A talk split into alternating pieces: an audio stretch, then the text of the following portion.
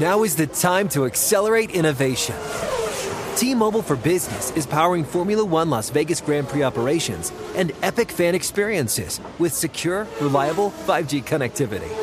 Because an event this big and this fast deserves a network that can set the pace.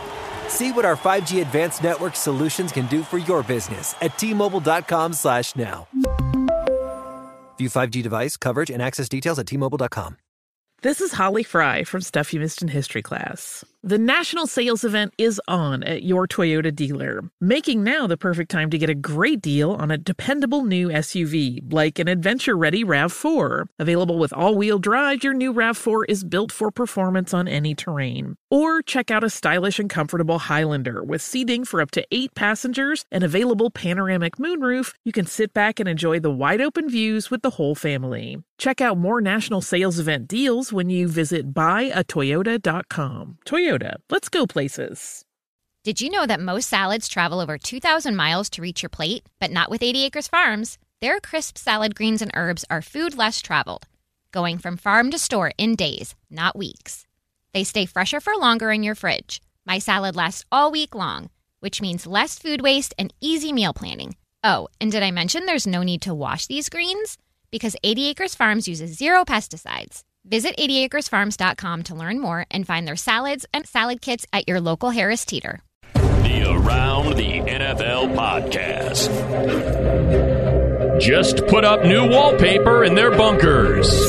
Welcome to another edition of the Around the NFL podcast. My name is Dan Hanzus, coming to you from a virtual room filled with heroes. Marc Sessler, Chris Wesseling, Gregg Rosenthal. What is up, boys?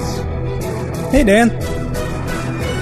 Week two, the flagship show. And you know what? I feel like it happens every year. There's always one week where it feels like the the football gods were especially cruel in reminding of, us of mankind's mortality, and, and that we are fragile ultimately, no matter how how much the greatest of us builds up the body into a temple. um, Nick Bosa, Solomon Thomas, Jimmy Garoppolo, Raheem Mostert. That was just one game that I covered today. Saquon Barkley, Drew Lock, Parris Campbell, Malik Hooker, Christian McCaffrey, Anthony Barr. If I'm missing any, shout them out. But that is a lot of big time talent, and many of those injuries are of the serious nature. It sucks, but that's football. Yeah, I think we expected that going into this COVID year, just like that there was for whatever reason there're going to be a lot of injuries or a lot of like which team is you know going to actually keep have the roster that they expected to. And then there was all those opt outs, and then there really it's been normal since then. I don't know if this has anything to do with the fact there's no training camp. Who knows? Um, but it was it was aggressive. I mean, see, seasons changed. I mean, you're right. Like the Falcons, for instance, lost three starters today too. It, it, even like big time names that maybe you know didn't make the headlines. It felt like every game there was three or four starters going out. I agree with Dan. I would point to the football gods. I think they were the ones that are behind this, Angry. along with other, you know, a lot of other uh, nuisance uh, generating actions, lever pulls from the gods. But imagine a week ago if this all happened in week one, the hot takes Right. coming out about um, you know shortened, no preseason, truncated training camps. Let's never do it again. Let's go back to the norm. Well, I if there's one good thing, it, you can't tie it directly to that at all. It's just freaky nature. A lot of great games though today. A lot of great games. You enjoyed one it, of the Wes. reasons yeah one of the reasons we appreciate sports is because we all understand that ultimately our bodies are going to be- betray us uh, but for three hours you watch other humans gain mastery over these bodies and um, they lost that battle today Why would the gods smite us, Wes? You're a man that you know things. just- you're a philosophical type. Tell us why did they smite us? It's the deal we're given you know at birth you don't have mastery over your body it has mastery over you and you answer to it mm. and we Human and we get too haughty, and so they mu- they must remind us to not be so haughty. Thus the smiting. All right. Greg does point out, and it shouldn't be lost, and it won't be lost because we're just about to go through every game from Sunday of week two that there was some fun football. It wasn't all about injuries and your fantasy team being ruined. Get off, get off your own high horse. Get out of your own world. It's not just about your fantasy team. You- oh, sorry, you had Saquon Barkley. Man, Come on. That's a human being, bro. I thought like 10 or 12 years ago, we all kind of reached the point where we realized nobody else cared about our fantasy teams. But this year, it came back with a vengeance. Like I have heard, I have had to hear about so many different people's fantasy teams, even though we all know nobody cares about it. I mean, how annoying has Erica been? Just I like just her popped alone. back in to tell you because Jet's sitting on the couch right now and my speakers are on and she's like, Oh, Dan's just mad about fantasy because she's kicking your ass this weekend. Don't so she just wanted me to mm-hmm. let you know, like No, that's good. all of a sudden now you're mad, but you're losing pretty bad this Now week. it's like now let's not care. It's too it's cool to not care about our team. Well, You got to find that happy, that balance, you know? Don't get me started on our in house league. It's not being run with a steady hand. I'll just leave it at that. Uh-oh. Um, all right. So let's Who get into it. What's that? Who could see that coming a couple weeks ago? Let's get into it. A lot of good football to talk about. So let's dive right in and uh, start with an excellent game that went down to the final second. 46 for the win. No timeouts. Good snap. Good hold. 46 yards. Yes, sir. Kiss that pig. This game, Brad, and this comeback deserved to have 100,000 people in this building. Brad Sham, the Sham God. And I think that was Babe Laufenberg reflecting on pandemic life at the end there. Uh, Greg Zuerlein kicked a 46 yard field goal as time expired, and the Cowboys somehow overcome four fumbles, a 20 point deficit in the first quarter. They beat the Fal. I mean, come on, Falcons. 40 to 39. Greg, an absolutely wild finish. As thrilling for the Cowboys as it was devastating for the Falcons and Arthur Blank, who was cut, you know, cutting over to Arthur Blank on the sidelines again with two minutes to play. What could possibly go wrong? Oh my gosh. This is one of the worst losses I've ever seen. I mean, I know the Falcons gave their fans the worst loss um, that, that people have ever seen in terms of blowing a lead.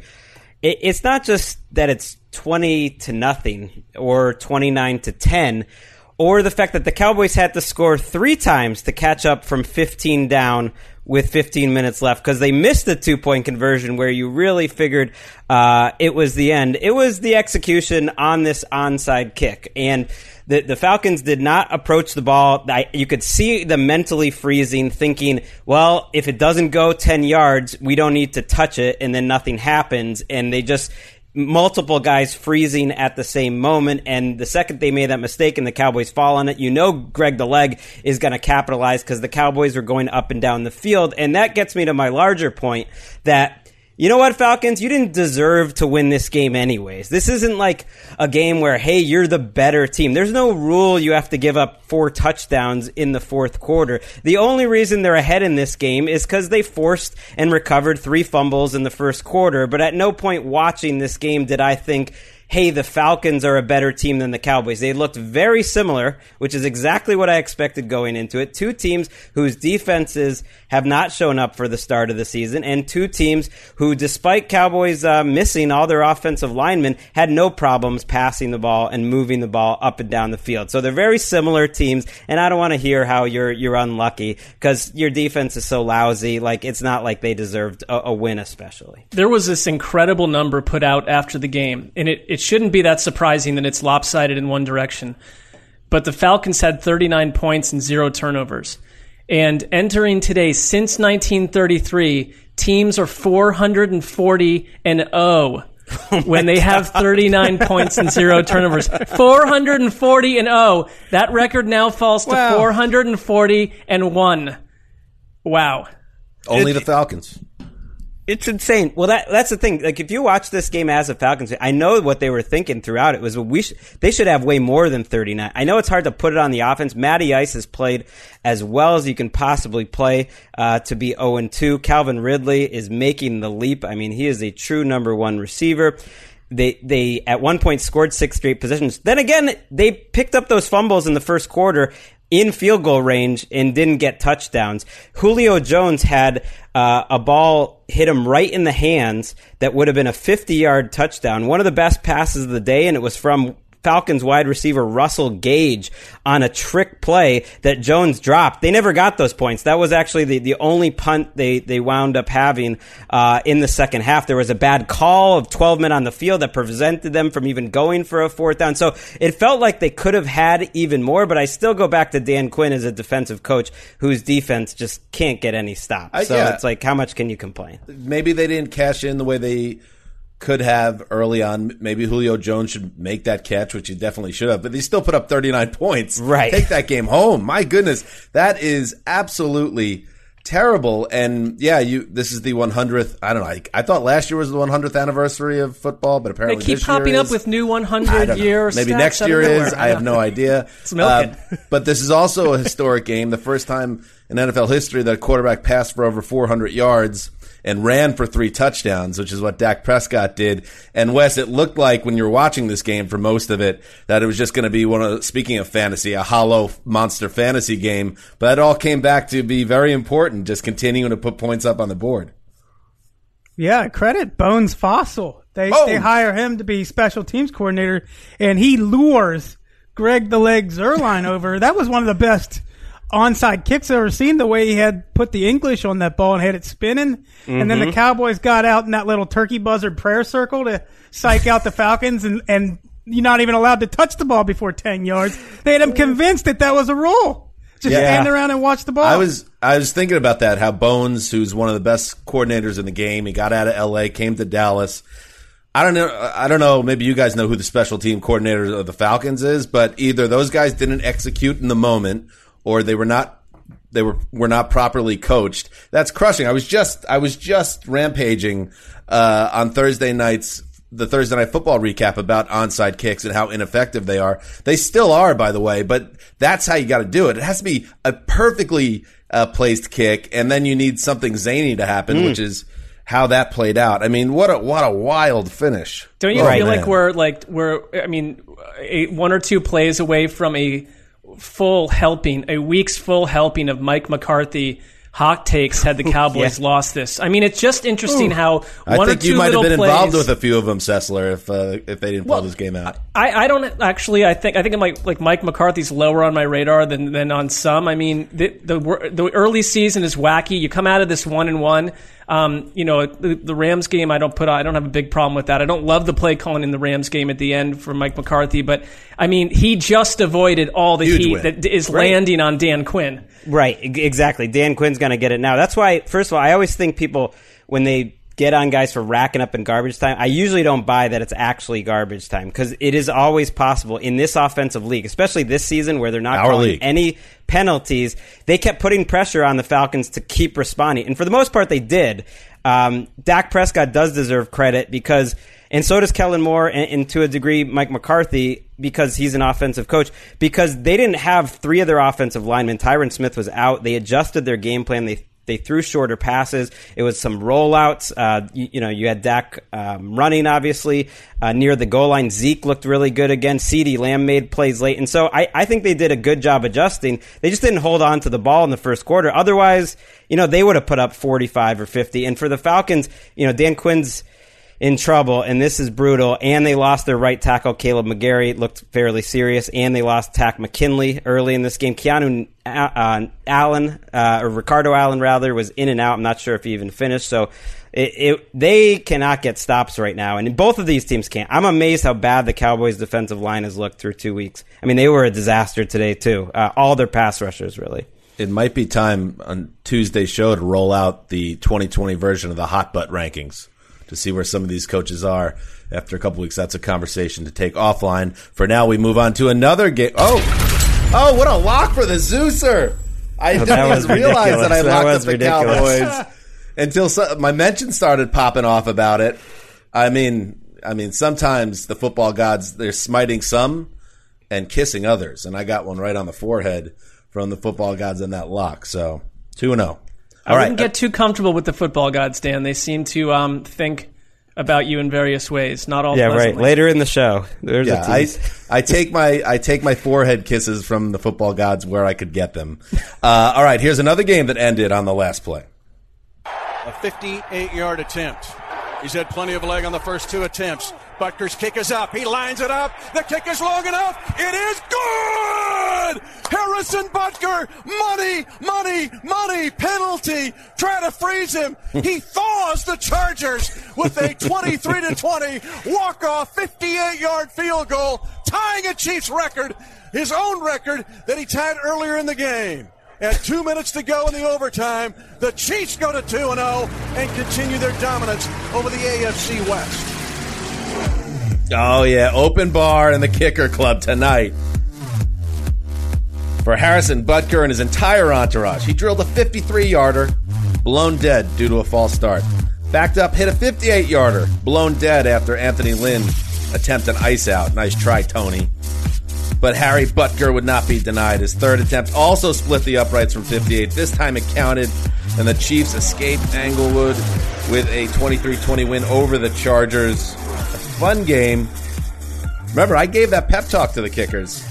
Closed door meeting. I mean, Bucker did, Bucker didn't need it. Bucker's, you know, if it wasn't for Justin Tucker, Bucker would be the best kicker in the league right now. But but Wes, you know how it is with sports teams. Like the manager or the coach, he gives the speech, and then he needs his leaders to step up and kind of make that message really land. That's what Harry Butker did for me.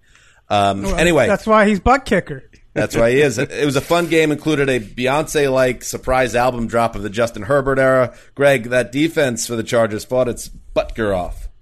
Yeah, I mean this this was a, a classic. Maybe I was I'm jazzed up about this day because I got three classics. I realized what a d- job I did on draft day. Um, Herbert comes out there for the first snap. It's very mysterious. Tyrod Taylor's on the bench. We find out now. Tyrod Taylor, as we are taping, uh, you know, Sunday afternoon in Los Angeles, Tyrod Taylor's in the hospital. It, so it, it was a legitimate injury. He had a chest injury through the week that apparently he made worse. Um, and he was on the injury report that he made worse during pregame warmups. Uh, he was clearly in some pain uh, on the sidelines. And Herbert comes in there, and I don't think he's going to come out of there. I, No. To me, even though, and we'll get to what the Chiefs did and all the details of this game, but to me, the takeaway was this Chargers team is frisky. I, I really like what we're seeing out of their defense. They, they played an outstanding game today. Uh, they deserve to win. And Herbert showed a lot, was fun to watch. Their backfield of Ekeler and Josh Joshua Kelly is awesome. I mean, Kelly, I wish we had mentioned him last week because he played so well last week too, and he did it again. They racked up, I think, over 260 yards between them today, and uh, they lost this game. And I know you, we're not supposed to give out lollipops, and there's some things you can fault with Anthony Lynn at the end, but I'm going to go ahead and give them a lollipop. They it took some highlight level, god level plays from Patrick Mahomes for the the Chiefs to win this game. one lollipop for all of them to lick with their tongues. I mean, I here's here's the thing I would say After their COVID tests. Right. It's a rough it's a rough loss and I I I'm not ever a huge fan of a team like the Chargers handing the ball back to someone like Patrick Mahomes in overtime. Um th- there weren't a lot of other options there, but I I don't know. Maybe you, you're kind of sealing your fate at that point. Well, there was But- one run the ball and, and Well, see. You you'd yeah. been running it great all game. I would just say anyone would say we get why Anthony Lynn did that. If they for, if they didn't convert, you'd get why you why you did it. And and now you just you don't even try. But I I don't know if you guys were with me. I was just really down on Justin Herbert coming out of Hard Knocks for no other reason than it was sort of the overall Justin Herbert experience seemed a little mousy, a little bit in the distance, not really an alpha male type He was guy. a rookie. He was well, a right, rookie. but he really gave off that vibe. he Yep. did. I mean, not, and not every rookie quarterback gives Yeah. it off to such a degree, but I mean, to watch him play today, um, my issue with Tyrod Taylor, and I wish him the best, we all do, but is that I think he's a very limiting quarterback and he limits what you can do. And like, I just was very suspicious of the whole Chargers operation. This whole let's win games 12 to 10. That's cool in 1971, 30 something years ago. But now with Justin Herbert, if he can, this is a template of what he can provide. Wow. I mean, they have somehow backed into an interesting young quarterback who changes the course of their season the same way the last couple times Tyrod Taylor went out and was replaced by a young, high pedigree upstart. Yeah, if he wasn't passing so well, I'm not sure if he even makes that mistake of the game when he clearly had the easy first down running um, and decided to throw late across the middle against the grain, um, and it was intercepted. And Tony Romo pointed pointed out those are mistakes you have to make, so you learn never to do them again. Um, but but without that play, it was legitimately one of the most impressive starting debuts I remember. I mean, it was it was he changes the nature of that offense. And you pointed out Joshua Kelly, Greg. I thought they didn't win last week's game without Joshua Kelly. Right. Like, he gave them their offense in the fourth quarter. And Romo said at some point in this game, Ekeler and Joshua Kelly are one of the best backfields in the NFL already.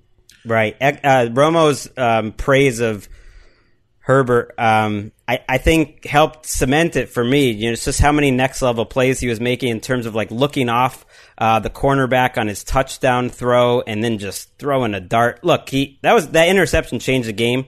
He also missed a couple throws on, on third down that, that he would like to have back that were pretty makeable throws. So it, it wasn't perfect, um, but he's just a better version of Tyrod. That was the thing where I thought Romo was a little off base, you know, wondering how much they got to change the offense. Do they have the old River stuff? It's like, no, Her- Herbert, if anything, is a taller version of a very athletic quarterback that, you know, might miss some gimmies here and there that was known to be a little too safe here and there. Certainly wasn't in this game. Um, but on some level that him and Tyrod made sense as a pair. And uh, you were, he's just going to start the rest of the season, barring an injury. Now, there's just I just can't imagine they go back to Tyrod. Well, and also, I mean, quickly, like the debut didn't come after a full week of practice, um, taking starting reps. Finds out minutes before kickoff that he's jumping into like this these. against the Chiefs. I like these surprise album drops for a quarterback. Obviously, I don't like Oh, the yeah. circumstances behind it, but more more teams should do it because uh, it, the quarterback who's has very little experience, uh, no experience in the case of a Justin Herbert, you know, he doesn't have to deal with answering questions all week and dwelling on the media focusing on him. Then bang, he's out on the field. In fact, do we have that, Ricky? How this was so unusual for it to be a situation where they thought he, they thought Tyrod Taylor was playing right up to the, right up to the coin flip, um, and then even the play-by-play guys, the great Matt Money Smith and uh, Move the Sticks, were surprised to be looking down on a field that did not have the starting quarterback that they anticipated. Let's listen to that. And how about this? Justin Herbert is out to take the first snap in a pistol formation, fakes the handoff. Actually, no, he does, in fact, hand it off to Austin Ekeler, who pushes past the 25 all the way up near the 30. That's going to be a gain of nine. He's staying out there. Justin Herbert starting this game, no inclination that that was going to be the case at all. We talked to Tom Telesco, we talked to Anthony Lynn, and what a secret as Justin Herbert makes his NFL debut with a handoff to Austin Ekeler that goes for nine. Now under center, the number six overall pick. Very odd. And I just, I know you handed out the lollipop already and everybody's licking it and it's filled with saliva of many Delicious. men. Delicious But, candy uh, treat. Come on, Anthony Lynn. We talked about Yeah. this last week. One thing that holds him back as a coach is how conservative he can be. You cannot punt that ball back in overtime. I don't care if you're on your own 34 yard line. You need one yard. The offense has had a pretty solid day, all things considered. Very solid, almost 500 yards. Right, and if you and if you uh, punt the ball away, it, all Patrick Mahomes needs to do with the second best kicker in the league, by the way, Justin Tucker's still the best, is getting to field goal range. You can't do that. I mean, I think Anthony Lynn really, really let down his team today with that decision. I, I agree, but I do want to point out he went for fourth down twice in the first half, which I thought was you know was on the other side of the field. But I thought that was a good sign. It was it was like oh maybe But it doesn't take as much onions in that. right. spot, No, I get it, but it was You on his side coach of the with onions. You got to have a feel of your team, and and the way they were running the ball, I, I thought there's so many different plays you could do there, whether it's throwing it to your running back or actually running the ball. You're right. You you got to keep it away from him. In his defense, I think he had so much, he had a lot of faith in his defense, and you saw it. You saw that they only got to kick the 58 yarder. You saw that the Chiefs were in tough third down situations when the when Mahomes got the ball with two minutes left. Everyone, including me, said, "Okay, Mahomes is going to go score a touchdown." But you know what? He didn't. They punted five of their first six possessions. Uh, the Chargers really dominated the game. It really took Mahomes' throw to Tyreek Hill, which is one of the best throws you will ever see, and, a, and an unbelievable catch too uh, by Hill, followed up by one of the best two-point conversion throws that just looked absolutely inhuman sick. uh, you'll ever Yeah. see. So that's sort of what it took. And on on the rest of the drives of the game, they either punted or kicked field goals or the one really clean drive they had was kind of like last week where they had to go 15 plays and everything. So man, they made the Chiefs work and it was still a terrible decision by Lynn. I criticized it at the time, but I, do at least understand the faith he had because his defense was playing so well. Can I can I just say one little beef that I have, and it's not the Chiefs' fault at all, and it's certainly not Patrick Mahomes' fault, but um, you know, Twitter Middle School is really struggling when Patrick Mahomes does the new greatest thing he's ever done. Uh, no one knows how to describe what he does in words in any interesting way. It's just simply. Mahomes is just so amazing. And like, thank you, thank you, Sports Get Scribe. off Twitter so much, yeah. Huh? Well, it's a little know. hard on Sunday, but I just like you know people struggling to describe the physical feats of Patrick Mahomes is um, troubling to me. I'm sorry, Mark. Sorry that you have to deal with that. It's not hard on Sunday. It's the perfect day. That's the day I, I send out the tweets. I don't read anything. All right, let's uh, let's keep on moving. Let's talk about another superpower of the AFC. For Lamar Jackson splits out wide to the left. It'll be a direct snap to Mark Ingram running off left tackle. He's got a huge hole. Oh, wow. 20, 15, 10, 5. Touchdown Ravens. What a play call by Greg Roman. He went direct snap to Mark Ingram. Split Lamar Jackson out wide to the left. They needed a yard. They got 21 of them and a touchdown. Are you paying attention? The Adam Gases of the world. That's how you have to run an offense. You got to keep teams off balance. You got to give them different looks. You got to keep everybody on their toes. Mark Ingram takes the direct snap on fourth and one, and then takes it to the house. And it was the dagger for the Ravens, who coast to a 33-16 win over the Texans in Houston. These just feel like two teams on different levels. And as cruel as the NFL was to the Houston Texans for giving them at the Chiefs in the kickoff game and then the Ravens in week two, well, at the same time, Bill O'Brien's team has to show up. And this they have not come ready to play. Deshaun Watson, again, feels like he's he's got the world on his shoulders, and you could see that strain. That nothing is coming free and easy in this offense. You remember the whole Will Fuller thing? Uh, Will Fuller will become the number one guy. Maybe he is, but today he was shut out. He Hmm. had. Let's see. Did he ever have a catch? No. No, he never had a catch. He wasn't even targeted. In fact, he had one carry for zero yards. Thanks for playing Will Fuller. Uh, so the Texans offense is trying to figure out itself. It averaged three yards a carry. And the Ravens, they've just picked up where they left off. I mean, the January playoff exit was ugly, but through two regular season games, we are now coming on.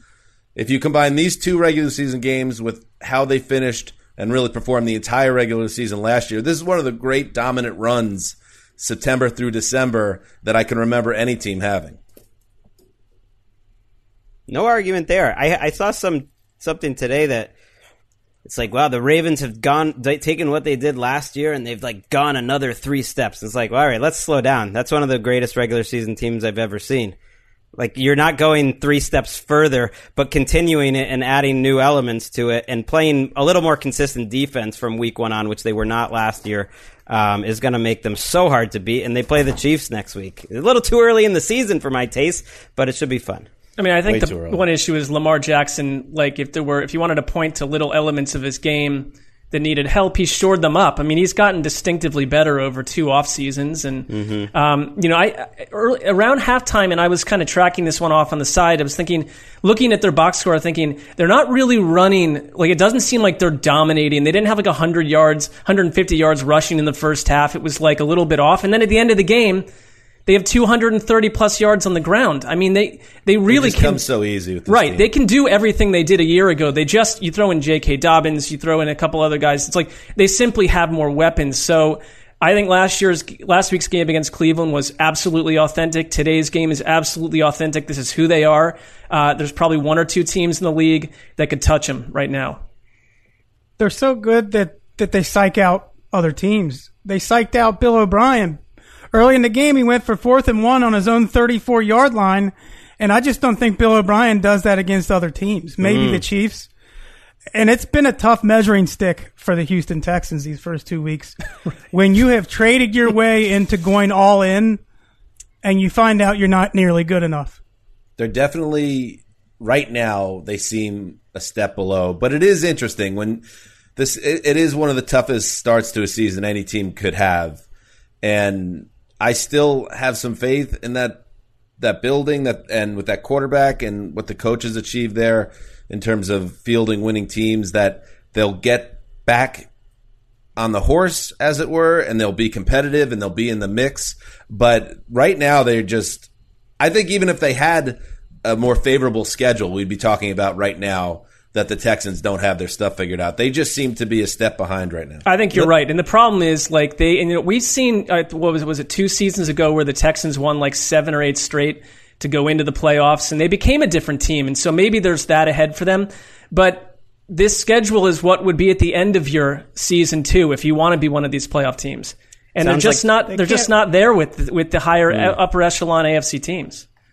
And I don't think there's any six game winning streak coming because teams like the Titans and Colts in their division are so much better than they were a couple years ago. Yeah, the the Ravens too. It sounds like they lost Tavon Young, who was a starter for them potentially for the season. A torn ACL. Feel bad for him. He missed, uh, I think, a year and a half with a neck injury, only to come back and, and tear your ACL. But it, J.K. Dobbins is the first thing you think of of like them adding elements on on offense, but on defense, man, Calais Campbell seems to be making a big time difference. You Two know, weeks it's like row. that that really makes a difference for them. And at least uh, Dan, you know, you watch this closely. It looks like J, the old JJ Watt is back. If there's a if there's a positive for the Texans, maybe that's it. Yep, he had a couple sacks today, and he's healthy and still looks like that guy. Um, so that's a positive.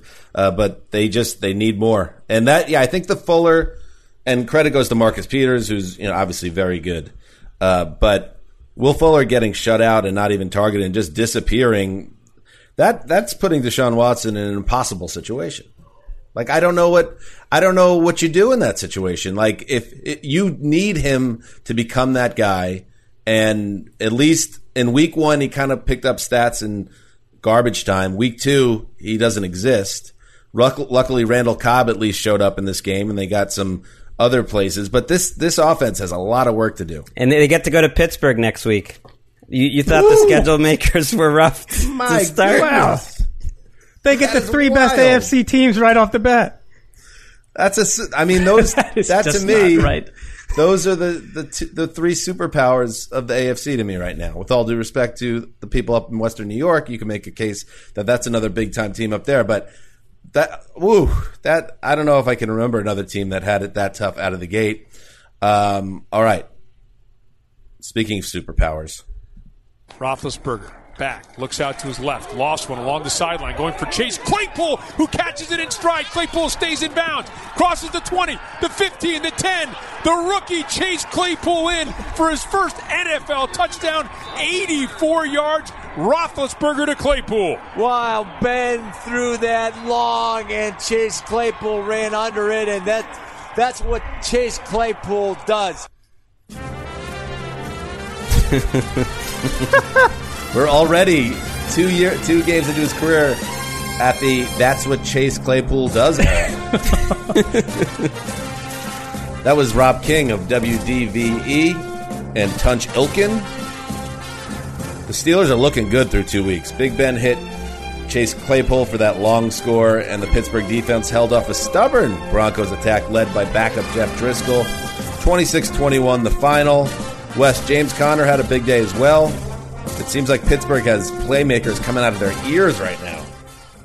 Well, the James Conner numbers are skewed because he got loose for a very rumbling, slow 50 yard run um, right at the end of the game.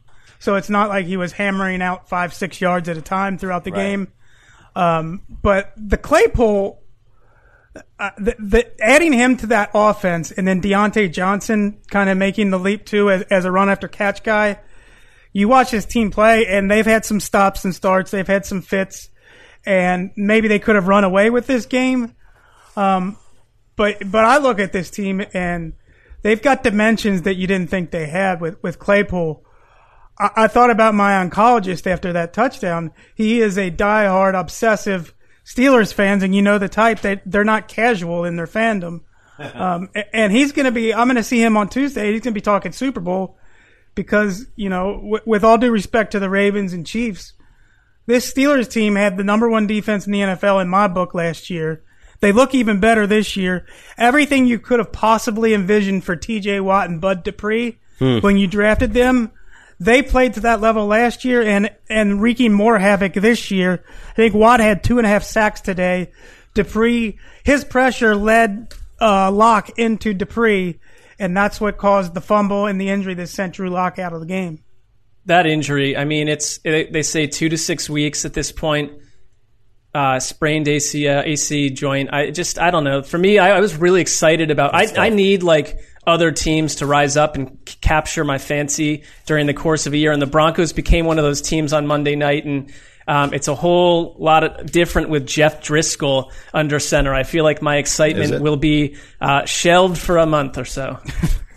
Although, I mean, you, We you talked said you- about that. You said your oncologist will be all excited. How excited should he be about a five point win over Driskel? I mean, I, I'm looking at the stats; look pretty decent for Driskel in this game. Well, Driskel is what he is. He's going to give, he's going to make his defense's job really hard because he moves the sticks inconsistently and he, he forces a lot of mistakes while doing that. He's just not a very good passer. And to his credit, he did move the sticks a little bit today. Um, if I'm a Steelers fan, I'm excited because the Broncos have pride and they're not untalented. Credit to them for losing their starting quarterback and still coming at the Steelers. But for me, when I look at the Steelers as a fan, I would think we've got everything we expected to have with this team and even more. We've answered questions about Ben's arm.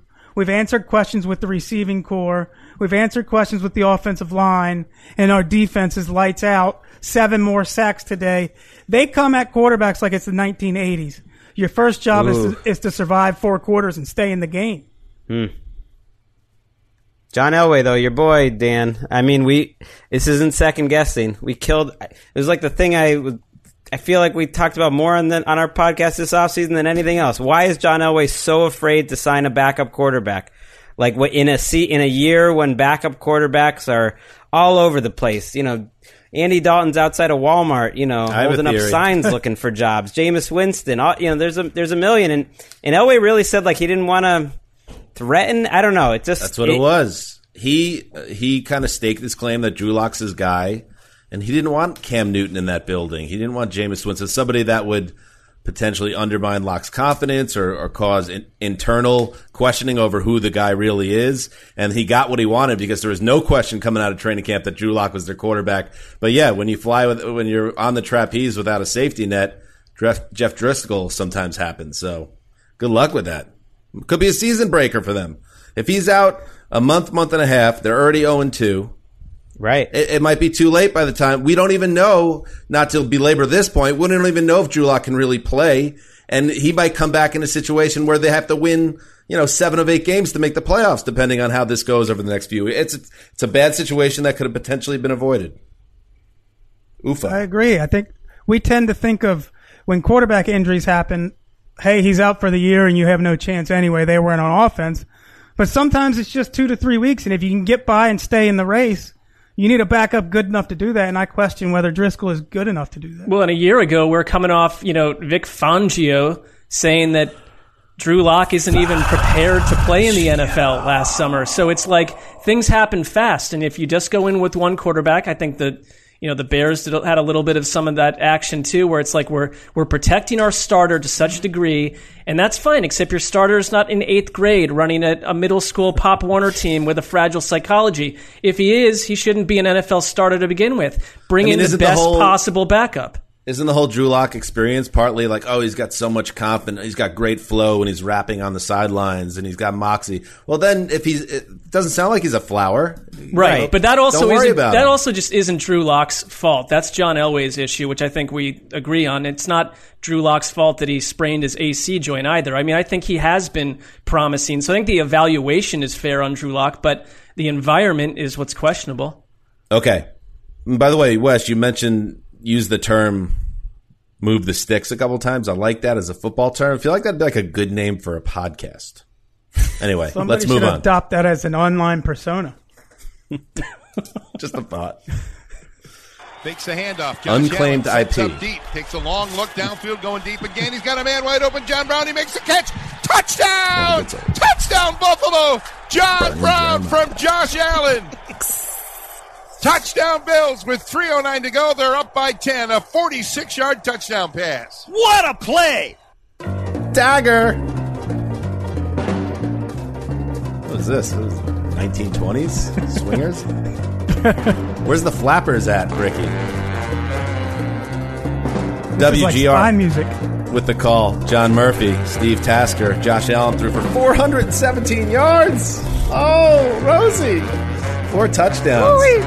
Rosie, both career highs, and the Bills wiped out a fourth quarter deficit knocking off the Dolphins 31 to 28. Mark, there was endless talk about Josh Allen and the need for him to take the next step in his third season. I imagine, just based on this box score and where they're at right now, that Bill fan, Bills fans are feeling pretty good about their guy right now. Yeah, I mean, if it's a roller coaster ride, uh, this is the part of the ride where you're, you know, you're up on the top. You can see all of Los Angeles, or in this case, all of Western New York, unfolding before you, and it's a beautiful uh, early September day. Even Um, Niagara Falls is beneath you. That's sure, you you're above the falls, so everything is great. Um, uh, for me, I think it has a lot to do with Brian Daboll, who we've mentioned before a bunch, and I, you know he has been all over the place as an OC. But I think he helped Allen down the stretch last year. I think he continues to do that. Allen, and I really don't care about passing totals. It just seems like a lot of it can be wacky stuff, but these are coming in wins. This isn't garbage time. He's the first Bills quarterback to throw for 300 yards in back to back games since Drew Bledsoe in 2002. I think that just tells you how low functioning some of their passing attacks have been since. But this to me, the game, I, I looked at the Dolphins about three quarters, and I, you know, and you, Greg's talking about they got a great draft. I probably had one of the worst um, uh, weekly drafts you could you could conjure up for games because when this thing sunk into a weather delay about an hour and forty min- minutes into it, I thought, my heavens, what have I gone on? What's going on here? The Dolphins to me looked identity free and just like a team with really nothing special to offer at all um, three quarters through. And maybe that special element is when Tua gets on the field at some point. Not terrible. I mean, they're not last year's team, but they're kind of last year's team. And Buffalo, you know, basically just plotted and moved their way to a win here. This is a game where I think but this Buffalo's not going to win the same way that Kansas City wins or or really even Pittsburgh. I just think that they are who they are. Um, it all rides on Allen. Not to be totally cliche about it, but it does. Stefon Diggs is working out. I would say that the Diggs connection, the the whole signing. There's another sliding doors world where Diggs is upset already, um, and he's annoyed at Josh Allen, who's thrown inter- eight interceptions, off to a really good start. I That'll like the comp. eventually. The what? Eventually, That'll well, eventually. I'm just trying to keep it positive here. I mean, Yeah. Devin Singletary and Zach Moss are an interesting backfield combo. They just had, you know, you look at where they were two years ago on offense and where they are today, and how quickly they built around their quarterback. For some of these quarterbacks that are, are non-functional, that's part of it. And Allen had, doesn't have the excuse, but nor does he need to make them. I mean, he's these are two of his better weeks around. I think the Dallas game last year was a high watermark for Allen, and he's he's heading into that territory right now. And so so far so good for a team that should win the division um, if the Buffalo or if the New England Patriots stumble. The Stefon Diggs move right now looks like a masterstroke. And I will say it wasn't as obvious now as it seemed then because when they pulled the trigger on that trade and gave a first round pick uh, to the Vikings, there were a lot of people saying, why would they give up a first round pick for Stefon Diggs when the greatest wide receiver class in 20 years is coming up and you can get somebody cheaper and perhaps even better than Stefon Diggs? Well, then real football starts and you realize that, oh, it's good to have a 27 year old Stefon Diggs in his prime, uh, immediately hitting your roster and playing at a high level. And that's what this team needed, that guy to step in. And we're going to get to the Vikings in a little bit, a team that seems totally lost on offense without Stefon Diggs. Uh, their quarterback doesn't know what to do or who to trust. Uh, through two weeks, he's been a monster upgrade for them. He's really good. Um, you know how Bruce Arians has that post game routine where he waits for all the fans to leave and then he he takes a few people out to the old pickup truck and does the ta- he does the real tailgate Oh, yeah. actually uh, on Sunday nights. I think if you're a Bills front office operative, you got to hit Lake Erie and, and Terry Pegula's yacht for for a post game drink after this one. I mean, look at you drafted a very polarizing quarterback who had as many physical gifts as any any quarterback to enter the league, probably. Um, and this is against two bad teams, but so far it's working out. Like your investment is paying off, and what you did to surround him with Smokey Brown and Cole Beasley and now Stefon Diggs, it's really working out. And Josh Allen seems to be improving by the week. the the key is having a plan for it. I mean, look, they it, it, has been against the Jets and the Dolphins, and I'm looking forward to watching this game because I saw the the sideline throw to Diggs on on their key drive at the end of the game, and that was an unbelievable touch throw by Josh Allen. And if he can keep doing those things, you know, the sky is the limit. But to me, it's a schemed up offense, and I always say he, to me he's he's the poor man's Cam Newton. And when I'm saying that, I'm talking about a young Cam Newton, the, you know, one of the great college prospects to ever come out, and one of the most physically imposing players I've ever seen. I'm talking about the young Cam Newton. And Cam Newton is ultimately kind of a scheme based quarterback that you got to have the right system around him, or else it's going to be up and down. And, and, right now, they got the right system around now. I mean, Newton had that MVP season, hasn't been a top 10 quarterback since because different things have, have happened. Uh, and right now, it seems like with the talent around Allen, that they can beat up on below average defenses. And if you look at their schedule coming up, that's all I see for a while. I mean, you got the Patriots, I guess, in a month, and we'll see how good their defense is. And the, the Rams are fine next week. But for the most part, they're an offensive team, and that's one of the reasons why I, I, wasn't quite as trusting of the Bills. In addition to my you know skepticism about Allen being consistent, if they can be an offensive team, like then then the sky is the limit for them, and they they clearly have been an offensive team through two weeks. One like five second note on the Dolphins: Mike Gesicki, 130 yards we've been waiting for this guy to kind of do it. Um, he looked good today. All right. Speaking of Stefon Diggs' former team, let's see how they fared after the ugly week one showing against the Packers. Spoiler alert, they sucked. Cousins, three receivers stacked to the left side, empty set. Again in his own end zone to throw. And the Colts have him for a moment, and they have him now in the end zone, and somehow gets out of it. And he physically now he's past the end zone at the two yard line, but taking a look at the officials down below, they have their arms up to signal a safety. It's going to be Justin Houston and DeForest Buckner combining and, on the sack for and, the Colts. Matt Taylor, WFNI with the call. Yeah, that was Kirk Cousins' day in a nutshell. Nowhere to go, nothing to do. Failure ensues. The Indianapolis Colts become the second team in as many weeks to bully the Vikings. Jonathan Taylor went over 100 yards with a touchdown, and the Indy defense smothered Kirk Cousins in a 28 to 11 win. For the Vikings, it was just another ugly day. Cousins, how about this? I know you guys hate passer rating. Well, whatever. Opinions vary. I think it's a fine stat. It's not perfect, but nothing is. Kirk Cousins had a 0.0 passer rating late into the third quarter. Um, there were some drops in there, but in general, the offense just cannot get in a game flow. Same thing happened last week when they, the defense couldn't get off the field with Aaron Rodgers. Uh, this time, uh, Dalvin Cook again, who should be the centerpiece of this offense, but they keep on falling behind and it throws off their game script and they end up in these situations where they need Cousins to make things happen. And the problem right now is that he trusts Adam Thielen. And I don't know if he trusts anyone else because he just doesn't feel like he's confident going through his progressions and, and, and trying to move the offense, which has been really at a standstill now uh, for two weeks. And the defense, it wasn't as, bar- as embarrassing as it was last week against the Packers, but still not a great job. They got a bunch of stops and that led to field goals that kept it from getting completely out of hand here. But, you know, Indianapolis had almost 17 minutes advantage in time of possession and they let you know, Mo Alie-Cox go wild on him for five catches for 111. The Colts ran 40 times for 151 yards. Oof. The Vikings are a team in transition right now where their offense is trying to figure out what their identity is in a Diggsless world, and the defense is a bunch of young guys and they don't know what they're doing yet. And when you combine those two things against two quality opponents, that's how 0 2 happens, and it's not looking good right now. In transition sounds like a very um, kind way to put it. I mean, that's what you hope if you're Mike Zimmer that they're going to figure it out, and I still think they will. But I mean, right now they're just not ready for prime time. They're an establish the run team, and when you try to establish the run but you don't go anywhere, keeps putting the quarterback in awful situations, especially when you want to be a play action team. that's their identity. Last year at this time, we're talking about how great Dalvin Cook's looking, and they're running over everybody with Mattison playing behind him.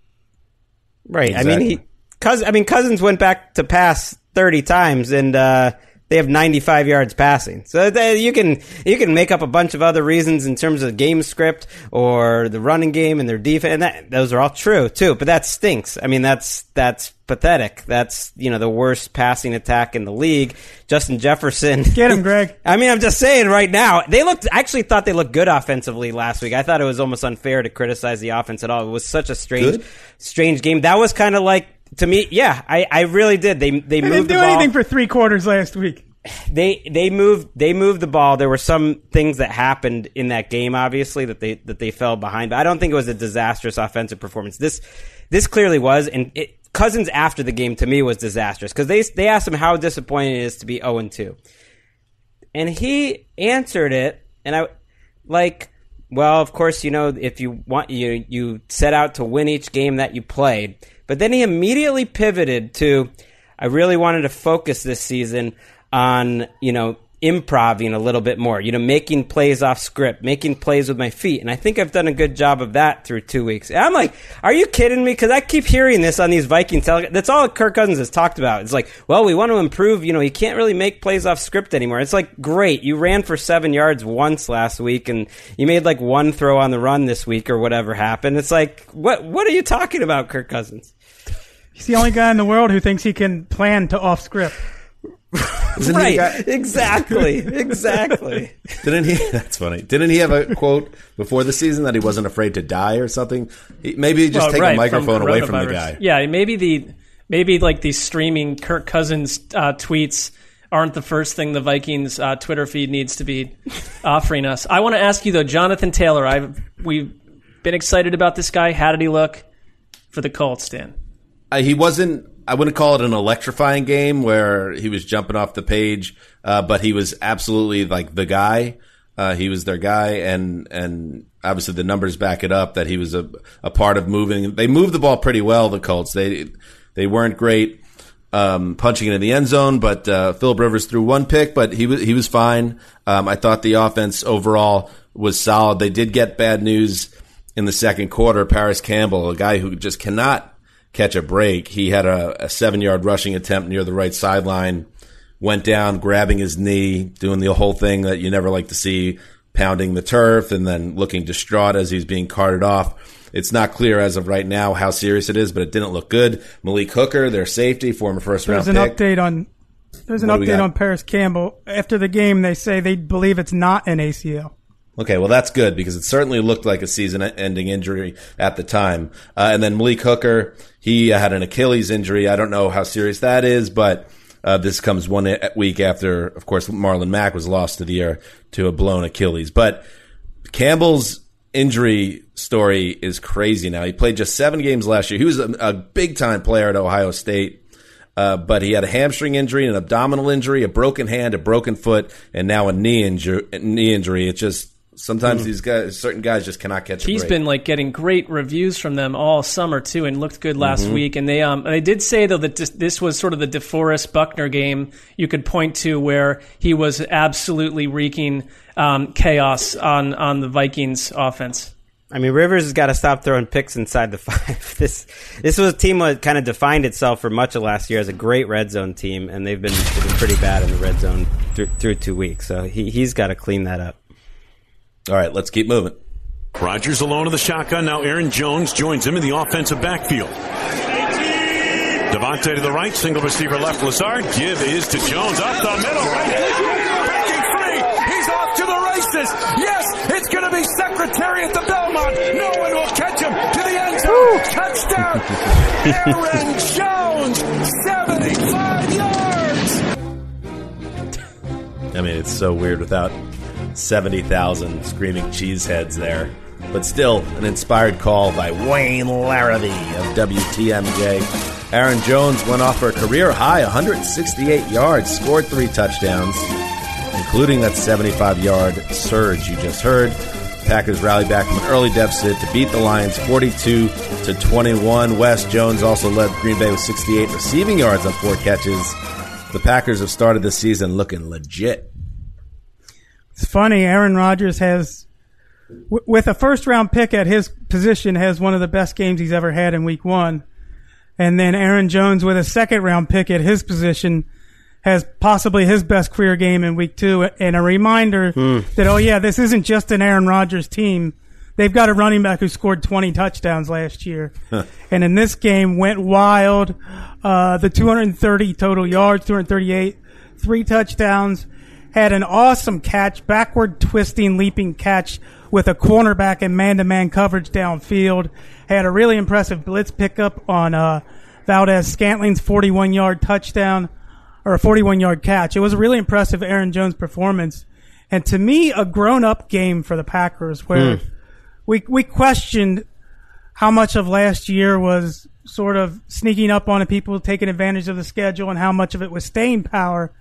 And to me, if you've watched this matchup in the previous couple years, you know that Matt Matt Patricia's Lions defense really takes away what the Packers want to do, takes away their big plays. Um, and Aaron Rodgers' style to me has always been kind of like a matador. He he wants everyone in the stadium to have the attention on him because he's he's out there putting on a performance. He had to kind of like play it mature, play it close to the vest, take what the defense gives him, um, and settle for that, letting the running back have the spotlight. Looked like a very grown up performance after the Lions jumped out to a big lead. I love you comparing him to a matador. I think that's a perfect uh, comp for Aaron Rodgers. Oh, and come how on. You know he wants to be out there with a rose between his teeth. Absolutely. I think it's perfect. Don 488 yards on offense. I mean, I would imagine if you dig into Matt LaFleur's brain, he would rather it look a little bit more like this than Aaron Rodgers having to save the day or do it all on his own. He wants to be run happy. I think that that we saw that last year, and this seems like the perfect marriage of the two. Right. I mean this this this is the best case scenario for the Packers. I think they've had one of the most meaningful first two weeks of the season. So you know we we, we say you can only take so much. Well, you're they're two games ahead of the Vikings and the Lions. Two teams, you know. Various members. I thought the Vikings would be very frisky. I know Dan did too. Mark liked the Lions. They're already two games ahead uh, with wins in, in hand, and they're showing some signs. I, I think to to Wes's point that okay, yeah, they got lucky to go thirteen and three on some level because they won so many close games. But there is another route towards um, how you you know repeat. It's like the luck that you are supposed to lose doesn't matter if you just get better. Like if they're a significantly better team, and they were a fairly young team on, on defense, um, and they certainly had some areas on, on offense where they have big time talent. Like they can just be a better team, and if the division is shaping up early how it looks, like they have to feel very good about where they sit uh, in mid September. and you looks can like- get better from from your own guys developing. Um, Fox Fox's Jen Hale, sideline reporter, who listens to our show and sent me a very nice message about my cancer battle. Um, reported Yeah, at Jen? halftime that the yeah, Jen, Jenny that they got a pretty pretty Miss stern Hale. tongue lashing. Packers defense got a pretty stern tongue lashing at halftime. But Rashan Gary, their first round pick, had the had the game of his career so far. Hmm. One and a half sacks in addition to the pressure that contributed to a pick six for Chandon Sullivan. So they're getting some improvement on a day when they didn't have Kenny Clark out there from a guy they drafted early last year. if you're looking for one potential negative to take out of game two for the Packers, it's Davante Adams. Sounds like he got beat up, uh, an ankle issue, and he got rolled up on early, and then there was some type of uh, hamstring issue later in the game. Targeted only three times, so hopefully that's not too serious, Wes. Because as much as everyone made a big deal about uh, Lazard and MVS making plays in Week One, it still remains a wide receiver group that very much needs Davante Adams at the forefront.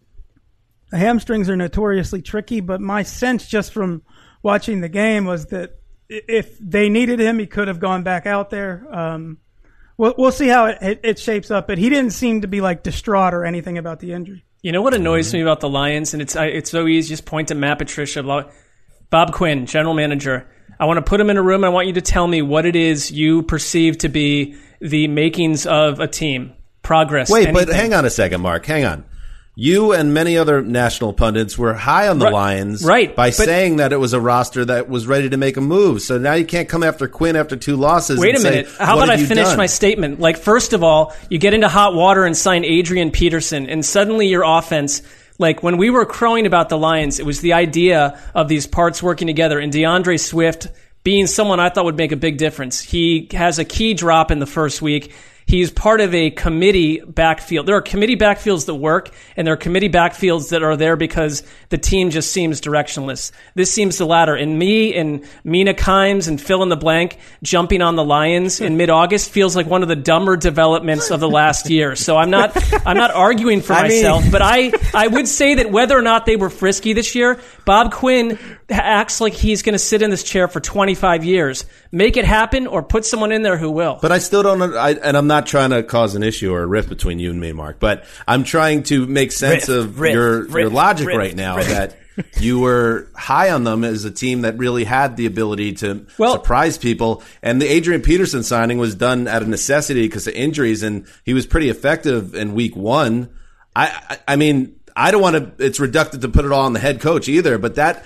I mean, it just feels like this is a, a team that has talent that isn't coached well. And here we are again, 0 and 2, staring down the barrel another double digit loss season. Well, from another angle, like you know, Kenny Golladay is not on the field. All right, your Right, backfield's not going the way it's it's meant to, and you were flamed last week and this week, um, largely because your secondary is in total tatters and your number one draft pick isn't on the field. So that that I can't put on Bob today. Quinn. But in general, the overall Bob Quinn experience is slightly questionable. And- what this the third year of Matt Patricia's defense, they've really invested in the defensive front. And, and where's the pass rush? I mean, it's not Rodgers' best statistical performance, but I think he might have got sacked once. He had all day to throw for most of the afternoon. They just have no no identity on this defense. Well, their identity is a three man rush. I mean, no one loves a three man rush like Matt Patricia. No one loves a three man rush and an 11 yard completion for the opposing uh, offenses for a first down more than Patricia. That that's his that's his identity. Let's check in with another NFC North squad. Plenty of time of the play clock. Hard count. They rush three, drop eight. Mitch in the pocket now, darting around, thinking about what to do. Resettles, now flips it into the end zone. Left side, up in the air, making the catch. Touchdown, Bears, Darnell Mooney. Ooh, this is a good one. Oh, I love when that instrument comes in. I don't even know what it is. This is a masculine song. Yes, it is. Dan Horde, Gary uh, Cooper WC like. WCKY with the call. The Chicago Bears are 2 0. How about that? Mitch Trubisky threw a pair of touchdowns in the first half, and the Chicago defense held off a late Giants comeback attempt in what sounds like an utterly thrilling 17 14 final at Soldier Field. Unfortunately, the biggest story out of this game was an apparently serious knee injury suffered by Saquon Barkley. What happened, Mark? Well, it's if you're a Giants fan, you know, and we both know a bunch of them, you got to ask yourself if it's curtains to some degree. I mean, Saquon Barkley, torn ACL. Um, Sterling Shepard. I, I, Is that confirmed? Is it an ACL tear for Barkley? That's what I read. I will. Be- It's believed. It's one of those where be. they say that's the new way to do it. Is we they believe it to be, and the uh, MRI will confirm it, which it Yeah, does so ninety nine times. That's a out of killer. And they actually, I mean, Wayne Gallman was a healthy scratch, so they they were in hot water the minute that happened. It happened early. Sterling Oh. Shepard hobbled off. Um, you know, it's this a like torn ACL for Saquon Barkley, Right. One of the most supremely talented running backs we've seen in a long time. And now you're going to blow out his knee after you the the knee li- the ankle ligament issue last year. That is that is not fair. That makes football less fun. Yeah, and it made it made Daniel Jones a whole lot less fun too. Who, um, you know, and I came out of the Monday night game. That we all know he's going to turn the ball over. He's going to make things a little too interesting at times. But I find him exciting, and I love um, the Daniel Jones experience. But today you got the killer interception. You got a another lost fumble. It was the Giants just put themselves into a hole. The injuries mounted, and the Bears. You know, look credit for it was kind of the reverse of last week's game where the Bears were pretty good out of the gate. Mitch Trubisky made a couple darts, and I'm really reluctant to get on the Mitch Trubisky um, bandwagon if there is such a vehicle roaming around. But uh, It doesn't exist. I don't know if it exists. doesn't exist, and there's no way you would jump on it. No, I definitely Wait, what is would the not. bandwagon? I missed that. I I'm said sorry. just What- if there was, you know, he's two and zero, The and if there's people forming a Mitch Trubisky bandwagon, the I Joe would Judge be, bandwagon. No, Trubisky. Oh, the Mitch. No, that does not exist. it does not exist. but he made a beautiful, a beautiful touchdown um, toss to Darnell Mooney, Mooney the rookie. Uh, he did some good things, and then in the second half, you know, it just it, it, it wasn't the same. I I, I don't want to call them a soft two and zero because you can't blame who you're playing. Um, you beat a banged up Lions team last week. You took care of a very banged up Giants. I mean, it team. doesn't get much softer than Swift dropping the ball in the end zone. No, it's it, it, but it's not. It's just that I think the Bears are probably um, a competent nine and seven type team, and they've gotten off to a fast start. I'm not, not going to kill them, but they just you know you look at how it's played out so far. I mean, there was. I'll say this. Yeah. I'll say this, Mark. He's going to start week three for the Bears, and I I'm surprised that he's made it this far. And maybe maybe he'll bomb out in week three, and we'll see Nick Foles after that. But if you're a Bears fan, you're probably feeling like obviously you feel good about two and zero, but it's like. Wow, I, everyone probably had this in the back of their mind, this idea that they were going to crater and then they were going to turn to Foles to try to save the season. But instead, you're in like very good shape as you hit late September. I mean, the team is. I, I would say like team is, I agree. mean, unless you're like a, a Bears fan with blinders on, why? What are you rooting? I think you're probably confused as to, as to what you're rooting for to happen at quarterback. Right? Well, I he mean- has the best possible. He has the best possible opponent next week. They get is- the Falcons. Ooh. I mean, that's the thing. They don't. You don't have to give those wins back, and you know, there's no asterisk that uh, you know Shepard and Barkley got hurt here. But this is. It just reminds you of the Giants last year. I, I am really disappointed to hear this because because of the watchability factor. Dion Lewis, after Barkley goes out, Barkley was four for 28. Dion Lewis goes 10 for 20. Right. That was a weird signing. I thought as their as their backup, he just doesn't look like the same guy. And then you're one dimensional. And I thought it was. I mean, it was such a telling stat that this was the first game in Daniel Jones's career, first game where he took a single snap with Shepard, Tate, Ingram, um, and who am I forgetting? And Barkley. Uh, all on the field at the same time with, with Slayton, who's been good. Like th- this was it. This was the first time that one of those guys wasn't hurt, and Barkley tears his ACL and Shepard gets hurt. It lasted like- mere minutes, and I mean, it's you know, you like. I like the way that this team is built, but availability is everything, and they have been the opposite. Can someone clarify this to me? It's a modern athlete thing that pops up every few weeks when a when a player is usually surrounding a uh, contract squabble, but in this case, Saquon Bar- Barkley suffers a devastating injury today.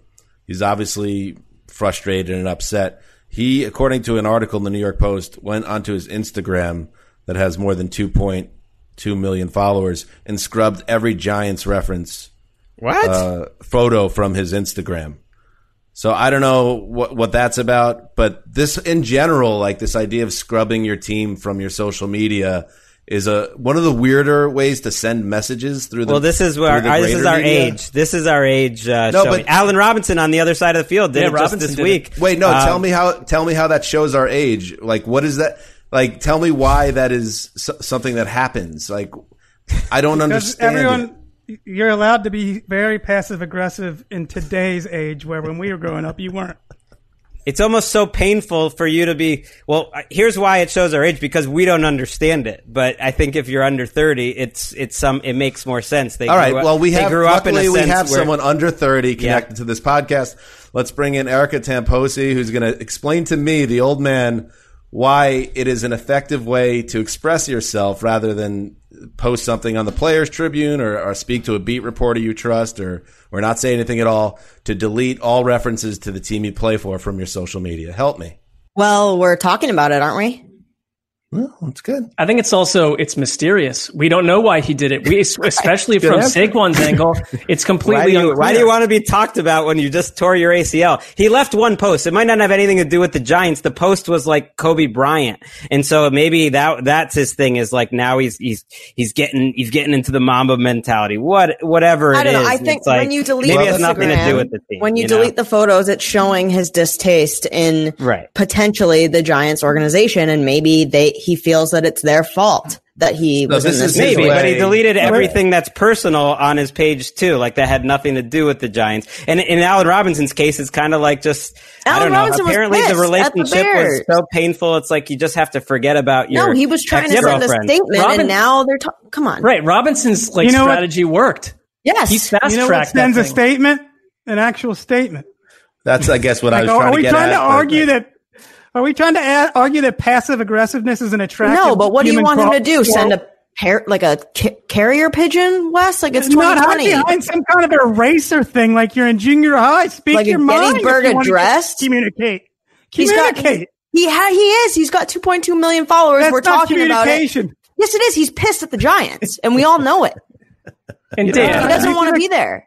You Also, can appreciate passive aggressiveness. No, I could see a 25 year old Dan, like he had a really bad day at work, and it's like, we're just not sure what we're doing with you at this network. And Dan, like, scrubs all NFL network content from his Instagram feed and, like, drives home 86 miles an hour. The 25 year old Dan from a different world, No. not the Dan I mean, his today on this his show. world just collapsed, and he just deleted everything on his social because his world is very black today. I don't. I think it's a little m- bit of a jump to say it has anything to do with the Giants. He deleted everything. He's Right. focused on rehab. That's that's what he's telling us. Everything Oh, well, else that is out. That changes the story. Right. Wes, He- you, he you're a everything read for one every relevant sports book there's ever been, and uh, I feel like you know players spoke their mind a little bit more back in the day if they were upset. Uh, perhaps maybe this is another example of guys don't want other people to, you know, repurpose their quote into a different narrative. I don't know. I guess I am too old to figure Well, it out. I, I think that's a big part of it. It's also that there's so much money at stake now that they don't want to say anything that could come back on them. So doing this is a way of passive aggressively saying something. Well, we better hmm. wrap this up because I hear Saquon Barkley's going to the town square and he's going to, you know, make a large statement to the group. So we better Nice. get he has there. like a flautist with him and a little guitar player to make a big impact with song. Thank you. dance. Thank you, as always, to our teen correspondent, Erica Tamposi. Let's keep moving. 55 seconds remaining. Minshew pumps, throws, ball batted in the air, intercepted! Intercepted! Yes! Harold Landry, the man who batted it, Big Jeff, the man who caught it, Harold Landry, and the Minshew show ends as the curtain goes down with 47 seconds to go. Okay. Great team. Mike Keith and Dave McGinnis of WGFX with the call. Yeah, the Titans got a 49 yard field goal from Stephen Gostkowski. How about that with a minute 36 to play? And then Harold Landry snatched that fluttering Gardner Minshew pass out of the air in the final minute to seal a 33 to 30 victory for the Titans over the Jaguars. Greg, good teams figure out a way to win close games. The Titans have done it twice in six days. Yeah, they have, and the ghost was a key part of it. I mean, he hit a long field goal over 50 yards to end the first half that came off of a, a special teams miscue by the Jaguars. The, the, the Jaguars have to be kicking themselves in this one because their offense played so well. I was so impressed by Gardner Minshew. You look at the box score and you see two interceptions and and you know it happened at the end. It was a tip pass at the line of scrimmage. He tried to fit it in, and he is a little shorter, so I, I don't know if you want to put that on him at, at, at all, but it was bad luck. The rest of the snaps he took were awesome. I've been so impressed by their young players in general, Minshew being the key one. He sees where the blitz is coming. He's been very accurate. He's he's had some great touch passes. He did connect one down the field. I, I know they lost this game, um, but I watched this team with James Robinson really running well today. We we talked about C.J. Henderson last week. Uh, they just got some young players that I think that they can be excited about, and, and kind of in an opposite uh, situation. Laviska Shenault's another guy I wanted to mention. Who's just wow when he has the ball in his hand, he just moves a little different. He played a lot of running back today in addition to receiver, uh, and played great. Uh, unlike last week, they they were the team that outgained and I thought outplayed the opponent, and they found a way to lose, which was kind of the opposite of what happened uh, against the Colts. But I think if you're a Jaguars fan, the defense is at least a year away. Um, but you're thinking that this offense with Jay Gruden and these young players, there's something there for this year that's going to be fun to watch and uh, and for the future because it's a really young group. You also you almost wonder if Jay Gruden would be given another chance at a head coach role at some point, um, depending on how this It's goes. early for that. It's early for that. I know it's early. I'm just saying, like it's you know he's he has transformed the attack a little bit. I'm looking at this drive chart. Outside of one punt here, they had a stretch where it was touchdown, field goal, touchdown, touchdown, touchdown. I mean, they this isn't doesn't sound like a fluky offense at all. I mean, I to me, that I guess the Titans deserve credit for pulling out two close games, but the Jaguars, you know, talked about 14 days ago as a confirmed tank job. Um, feel like the complete opposite of that. The Titans do deserve credit, and there was a lot of skepticism of Ryan Tannehill after the Titans won in the playoffs last year without him having to pass much. But it, they paid him like a franchise quarterback, and what tells me he's a franchise quarterback is he doesn't really have bad games anymore. He almost always has a good game, and hmm. and now with Derrick Henry bottled up two straight weeks, with AJ Brown contributing nothing, he still looks good. He still moves this offense. You're right. They were a good offensive team, and I I thought this was similar to last year in the way that he didn't have. He only had like a handful of throws that he had to make, but he made them, and that was what the Titans um, did so well last year. Tannehill's go-ahead touchdown was to me as good a throw as Mahomes is. I mean, it, the that was as great uh, a touchdown under pressure, getting absolutely hammered. Um, put it up in the air, uh, and in a third and long situation, who was it that caught it? Now it was Adam Humphries in the third quarter, and he got up and he immediately like yelled out and won was and to me that was such like an awesome like reaction by Ryan Tannehill because it was a badass play. He only had to make a couple of them in this game. They protected him really well for the most part, so that that play was a little different. Uh, the Jaguars have no pass rush right now, but man, Tannehill uh, he can he can spin some pretty ones when he gets a chance. All right, let's keep moving. Shotgun snap to Murray. Steps up and takes off. Far side of the 20. Got room at the 10. Cuts right to the 5. Jukes the defender and scores. Touchdown, Kyler Murray. A 22 yard run. His second rushing touchdown of the game. That defender is in multiple pieces at the five yard line. Dave Pasch. You know, Ron Wolfley always gets the glory for KTAR, but Pasch with a nice call in a big spot there. Yeah, Kyler Murray right on schedule in his making the leave season. His dual threat skills off the charts right now. 30 to 15 win over Washington. Uh, he threw for 286 yards and a score, but ran for two, 14 and 21 yards. So he's doing it all right now, Mark. And uh, Washington, which looks so dominant, getting after Carson Wentz, different bit of a different task for them this week, and it did not go well. Yeah, they followed their, their little uh, game script, which is let's fall down seventeen nothing and then see what happens. And last week it created a um, really likable story. This time around, no, and I don't think it's the last time they'll be down seventeen nothing. I think it's hard to evaluate someone like Dwayne Haskins right now um, in, with the environment that he's in. I mean, Terry McLaurin's awesome. Uh, there's not a lot else happening on that offense, and when you get down 17 nothing, there's it, it's against this team especially. It felt like curtains. This game felt like it went on for four and a half hours. I will make that personal observation, but Kyler Murray to me. Um, is such an I enjoy Kyler Murray because it's one of the kind of rare scenarios where you hype someone up all off season and he may be doing more than in some ways than people expected just consistently.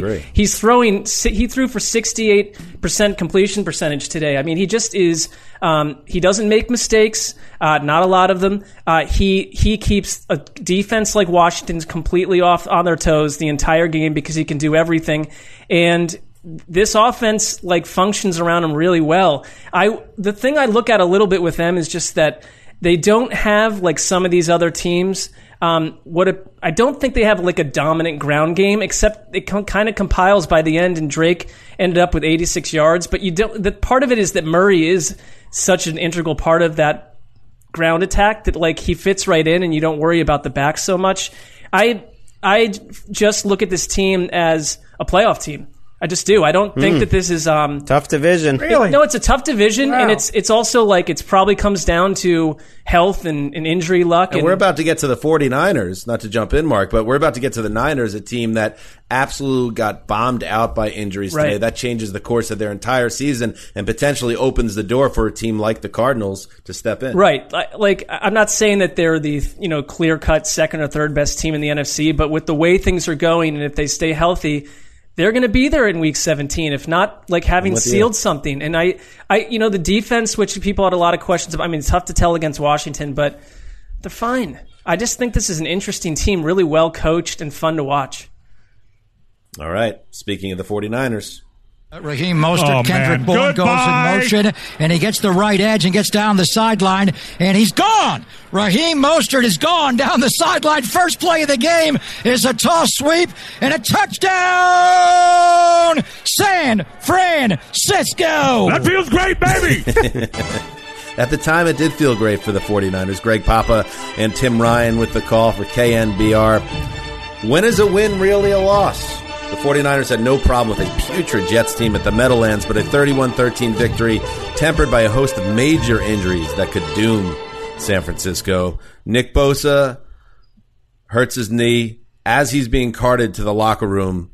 Uh, what with what Kyle Shanahan would tell reporters later is a likely, likely ACL tear. Solomon Thomas goes down, the number three overall pick in 2017, with a like, likely ACL tear. They go down within about five minutes of one one another, uh, decimating one of the strengths of that team, the defensive line. Jimmy Garoppolo couldn't even move; he was sitting duck behind the line of scrimmage uh, in the first half with a bad ankle. And uh, even though he had no problem picking the Jets apart because the Jets stink, uh, he came out of the game at halftime. Raheem Mostert, who you heard go untouched around the right end for 80 yards on the first play from scrimmage, he also has a uh, ankle issue that he needs an MRI on. I believe it's a sprain at this time. This was a 49ers team already missing a host of impact players, including George Kittle, Deebo Samuel. And it's hard to be optimistic about the defending conference champions right now. 31 13 is nice, but what do you do from here and where do you go? Well, speaking about how old we are, I tweeted Mark that this was reminded me of Tecmo Super Bowl back when you would play on season mode and they would conspire against you. It would be a string of injuries, fumbles, interceptions in the first few, few, few games. And you just say, okay, I'm going to reset this thing. Right. Like, Outta I- here. this season's lost. Yeah. Can't reset in real seat life. this season. I know. It's like everything's conspiring against them right now. Dee Ford was out of this game. Richard Sherman is on IR. Dee Ford hasn't been healthy basically since he got there, and they're going to need him now. I, I watched him pretty closely last week, and he did not look right. Now he has a neck injury, which has been recurring. Uh, it yeah, it's one of the big developments of the season, especially Jimmy G's injury. I, I wonder, like we'll see, we'll see um, where where they go There at quarterback. But are they really worse off? Are they that much worse off with Nick? Oh, Mullens? with Nick Mullens? I mean, who I knows? like Nick Mullens. Nick Who Mullens' knows? stats would tell you that he is a average to above average starting quarterback. I don't know if I'm there yet, but uh, that's what his stats. Would I tell. remember- I mean, Shanahan coached him up a couple years ago. That's what I mean. The- I was going to say, I remember Nick years ago. Mullens. Nick Mullens had a minute on football Twitter with like the Gregs of the world, where everybody was getting excited about him. So this this could He be was the a time where it rookie. He was again. a rookie undrafted. Dan guy. Hates wanna- when we get fascinated with young quarterbacks. I guess it is. I don't know. You seem to No, be very that's not true. that. I I'm certainly I'm head over heels for Kyler Murray, for instance. That's that's a young quarterback, but um, It's funny. Go ahead. No, Nick Mullens is a guy who could be in action because he uh, Garoppolo was really um, compromised. There was a play in the first quarter where he went to plant on the bad ankle, and it just kind of went on him. I know. I think he got tripped up a little bit from behind uh, by Quinnen Williams, but he he just went down, and I was like, "Uh oh, did he just suffer a serious injury?" It seemed like the type of injury that probably could use some time uh, to get right, uh, but unless they really, you know, feel highly that Nick Mullens could can step in and make plays, they need Jimmy G to be in there and try to carry this team right now. It's a very bad situation. Hmm. It's Felt not bad. good when Jordan Yeah. Reed in his in his you know couple of touchdowns in his presence is so crucial to this team. He's turning Yeah. into a nice signing for them. He especially Nobody- the first touchdown showed, and Greg, you had talked him up a little bit before the season that he still he still can move and he still has athleticism. It, it just becomes an issue. Will his body allow him to do it week after week? Nobody outside of San Francisco seems to believe in Jimmy G anymore. But it is worth noting they've played about as many games with him and without him in, in the Kyle Shanahan era, and their winning percentage is over 80 with him, and it's under 30 without him. That's that's fair. That's, That's fair. fair. And the Jets, um, Dan, uh, I thought they had a chance to maybe be the worst team in the league going into the year. And uh, wow, that you have to be a little disappointed, though. I know that I know you weren't expecting them to be good, but A little. This is embarrassing. I actually think this is. I honestly think this is the worst Jets team in my lifetime. I think this is, and Gase might be as bad as Whoa. Kotite was. Wow. And I don't even want to waste any more time on the Jets because I'm going to let uh, my old man uh, share thoughts on the Jets today. But it is an embarrassment, and if Adam Gase is not fired by Thanksgiving, the team is out of its mind because we don't need to see anything else. Uh, they have the wrong guy leading the ship, and it's bringing everything down. Keith, take it away. His name is Keith. He's Dad's dad. No doubt about it, he's a big Jets fan. What is he gonna say about the game today? What is he gonna say about the game today? Dan rated the Jets dead last in the power rankings last week. This is not going to change. The 31-13 defeat today was a disgrace. The 49ers, with three injured players in the first quarter, still destroyed the Jets. The Jet offense was anemic. No throws downfield. And where are these calls from Gase that we're supposed to be waiting for? Three and out is a way, is the Jets' current way of operating on offense. The play of the day, in mm. my opinion, was, the third and 31 mm. for the 49ers.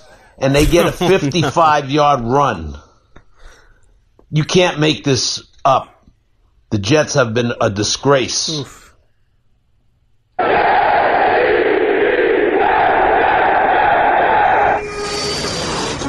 Dan. Next game, please. Dan, Next game, please. I mean, Dan, whatever we're paying your dad to do to do this, we need to be doubling it because the Jets correspondent um, role, which he's which he thrives at, is um, concerning. What about me while we're You at hear, it? You're you getting can hear the paid fine. gravitas in Keith's voice. It, it, that's my Walter Cronkite right there, speaking with purpose today. Fireside chat. All right, next game. Thanks. Handoff, run the ball. Fournette slashes his way to the 40, to the 35, to the 30, to the 30, 25, to the 20. Fournette to the 10. Don't think I'm gonna two, win that sandwich prop Tampa that they're gonna be in the Run playoff ball, next Leonard week. Fournette. wow, what a blast up the gut. Found daylight and outran everybody. Fire the cannons. Get them going. All right, now the handoff happens. Oh, but first, everybody, dance! Jaunty.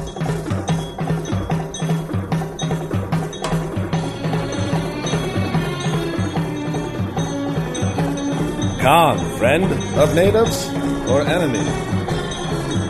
Hey, Chris Wesseling is going to jump off and jumping in the great Nick Shook. So out one handsome bald man, in another. Thank you, You're too kind. Thank you. All right, Wes, have a good take night, it away, guys. Shook. Tom Brady got his first win with the Buccaneers, and Leonard Fournette went over 100 yards with two touchdowns. 31 17 win over the Panthers. Shook! What a great ally we have in Nick Shook, who knows his stuff and watched two games for us today. Tom Brady threw for 217 yards, touchdown, and a pick. How did this offense look in its second week together?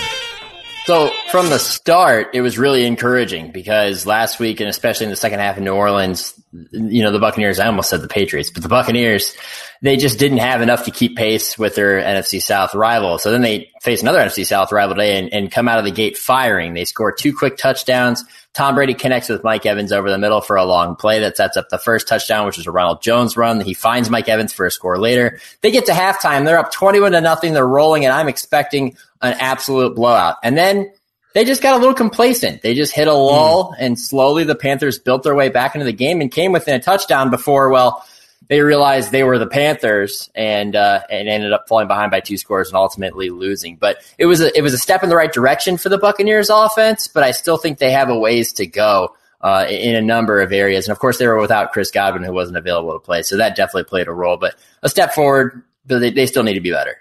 But I mean, I, I read that Brady was like super, super zoned in all week. Not surprising. Like it's like the only thing he does in his life is practice, for, you know, prepare football. But, but that it was like he was agitated by the narrative and what happened last week. Did you see a cleaner version of Brady? Is the chemistry improved and maybe they just lack like the killer instinct that a Bill Belichick wanting to uh, wipe out civilization has in Tampa Bay at the moment? Yeah, I think the chemistry with Mike Evans has improved. I think everybody else is a little bit of a maybe a step behind. Rob Gronkowski still looks like he's old and, and didn't really factor in at all. He had one target, no catches, was a non-factor. Hmm. Um, and you know, again, they were without Godwin, so that He'll be played a role. partying again this time next year on islands. Oh, yeah. this is, this is not going to happen much Well, longer. we'll have Gro- Gronk Beach version two next year, I'm sure. Yeah, for But, sure. Uh, there was a pass to uh, one of their backups. I can't remember. Uh, last name's Grayson. That the ball went off of his helmet, and Brady was just in disgust. Like you've got to be kidding. He said some things that I can't repeat here, but you could Spiral definitely read Grayson. lips. Yes, and uh, but but ultimately, yeah, you know they still need to take those steps forward. One thing that I was encouraged by was Leonard Fournette caught a pass beyond the line of scrimmage, and he Whoa. actually set himself up for a rushing touchdown which was nice. Um, and then Fournette served as the closer in the end, which was interesting, but I'm still not super impressed. You know, I know Wes just left, but I, I would agree with Wes's um, summary of Fournette the last time he saw him play and the, the notes that he had tweeted out, which is, you know, he- when he gets the ball for the most part, he's unremarkable, except for when he rips off a game sealing 46 yard touchdown. So it's like you want to be like, this guy's just, nothing. yeah, you want to say he's just average, and then he rips something off like that, and you're like, all right, I guess I have Mm. to continue to believe in him. But it was a better game than last week. Again, they were playing a a lesser opponent. this this Brady version's really fascinating to me because you know PFF had him as having five big time throws, which is you know a way that they measure things. And and from what I've seen, and I, I thought this was the case last week. Actually, the last two weeks he's he's made a lot of flashy, really impressive throws, which I'm not surprised by. I think he was capable and did some of that last year, but the team's sloppy and like the offense doesn't have a lot of continuity. I I I uh, I have a friend who sort of jumped to the Bucs a little bit. And um, it's like they're frustrated by the coaching there. Like the co- like it's a lot of penalties, it's a lot of sloppiness, it's a lot. And you, I guess you can expect that a little early, uh, but at least Brady's showing something that they're making some flashy plays. It's sort of the opposite of the 2019 Patriots, who are, who are qui- quietly efficient, just terribly ugly to watch. Yeah, yeah, kind of on that subject, there was a play where they ran a screen to LeSean McCoy and it went for a pretty decent gain They got called back because the lineman went downfield and just blocked a guy in the back. I mean, didn't need to touch the guy at all and blocked him in the back. It's that type of discipline that they're still lacking. The one thing that kind of stuck out with me with Brady too, and Greg, I think you'll be able to offer more on this than I will. It seemed like a lot of his short passes that he was trying to fit to guys who weren't even really in that tight of windows, they all had like a nosedive on him. And I don't know if he was Mm. trying to throw passes low or not, but there were multiple times where his guys had to get down on the ground to catch passes where they literally came out of his hand at a downward angle. Lawn And that was a little concerning. Yeah, pretty much. Well, he's a tall man, so you know it. Yeah, it naturally goes down. But I don't think that's the plan. I don't think you want that. I Yeah, don't think you I- want the downward. That was that was the analysis that you were looking for, Chuck. Yeah, I don't think Giannis Antetokounmpo is back there in like the pocket. six. throwing He's like six five. He's, How about his tail man. end of career? I, I can Hey, throw that out there as a Chuck, Christian McCaffrey held in check 3.3 yards per carry, held under 100 total yards, was like never happened last year. And then he went down with an injury. What are you hearing about that? What have you read? So he was questionable to return, and then with a minute and a half left in the game out of hand, he was ruled out. And, Okay. uh, you know, what's the point of that? He had left to get his ankle retaped and just never showed up again. Interestingly enough, they got down in the red zone again late, and it was fourth and five. They're down 10, and Matt Rhule elects to kick a field goal with less than three timeouts around two minutes left, as if he thinks he's going to get that close to the end zone again. And of course, they didn't get the onside kick, and then Fournette's Mm. touchdown run ended everything. I thought that was a little interesting. A, a peculiar strategy, I think, for a coach who's definitely operating with less than his opponent. Conspiracy theorists might suggest he had, um, you know, some action on the game or something. But uh, didn't even that didn't work out. a- like, why are you trying to cut the lead to seven? That is All an interesting um, accusation there, I don't Greg, believe in about that. an I'm NFL coach. But Emanating out of Rosenthal headquarters, no less. All right, uh, let's move on. Goff fakes the handoff, rolls out to his right, sets his feet, throws back left, over the top to the end zone, caught by Tyler Higbee. It's a three touchdown day for Higgs. There he is, JB Long, our boy for KSPN with the call. Tyler Higbee. Three touchdown passes received from Jared Goff, including that 28 yard hookup in the fourth quarter. 37 19. The Rams spanked the Eagles in Philadelphia. Goff completed his first 13 passes, including a pair of TDs to Higbee.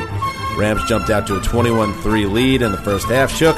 Sounds like the Rams are just on a different level than the Eagles right now. This is two straight weeks where the Rams have gotten off to a hot start, and their offense has been fun to watch again, which we haven't said that about them since they made the Super Bowl. It felt last year like they were stuck in quicksand or mud for much of the season, and now that they don't have Todd Gurley, it seems like Sean McVay again feels like he has the freedom to call what he wants.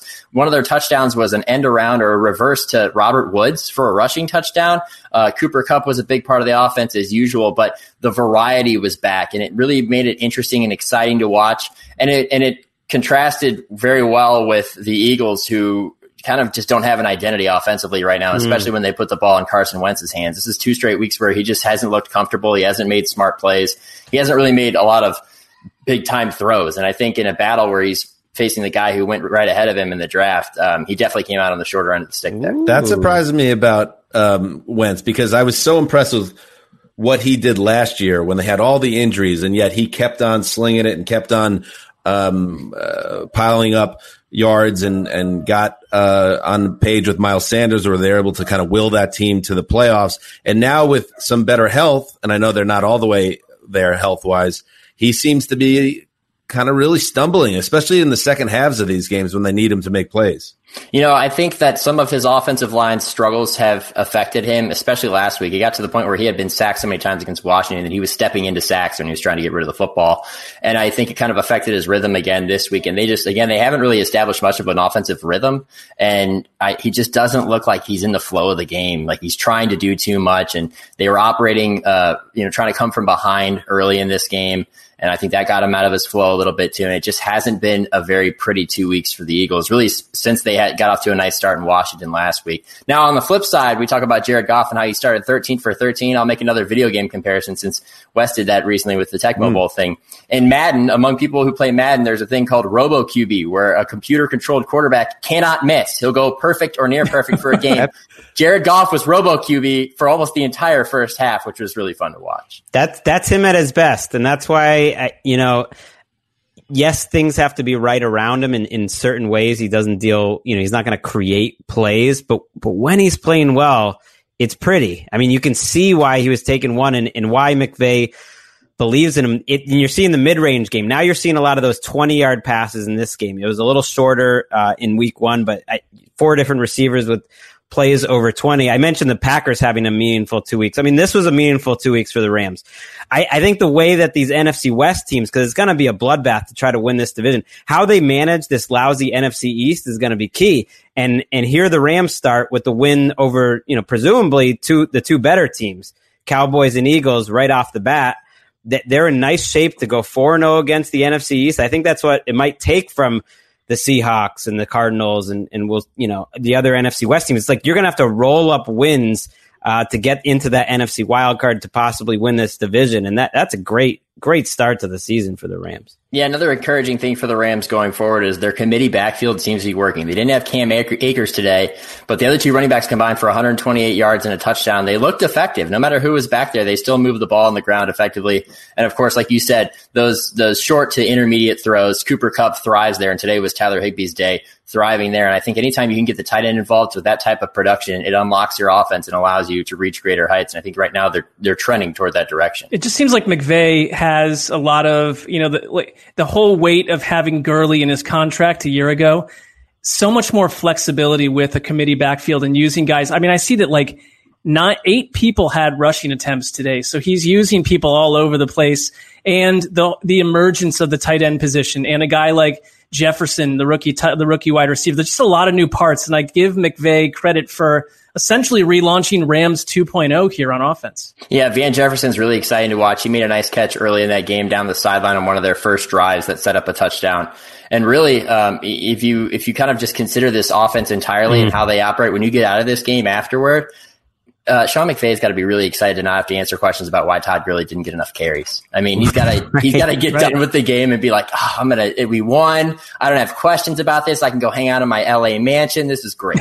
Meanwhile, Eagles fans would have been happy enough if the Cowboys hadn't made that comeback, but now that the Cowboys made that comeback, this is dark in Philadelphia Ooh, these days. dark and It is- stormy. it is dark. Yeah, you know, it's they pump crowd noise in. I'm pretty sure they were pumping booze in today in Philadelphia. They were. I noticed that actually after the last uh, Wentz turnover. Well, there was hearty was, not in the coming stadium, not in the stadium. Look, I, I got to give an award to the person know. In charge of protested. that because that takes some guts to do that at home. You know, you're really going for realism Right. there. So It's authentic, though, the in Philly. authentic experience. Yeah, Yeah. no That's, doubt. that's some real. That's peak Philadelphia right there. And let us now move to Sunday night football. Oh, Sunday night. Here we go. Cam is going to take it himself, and he doesn't get in. And the Seahawks are going to win the game. Line up with a power formation, and you got L.J. Collier and Lano Hill are the two guys who are there.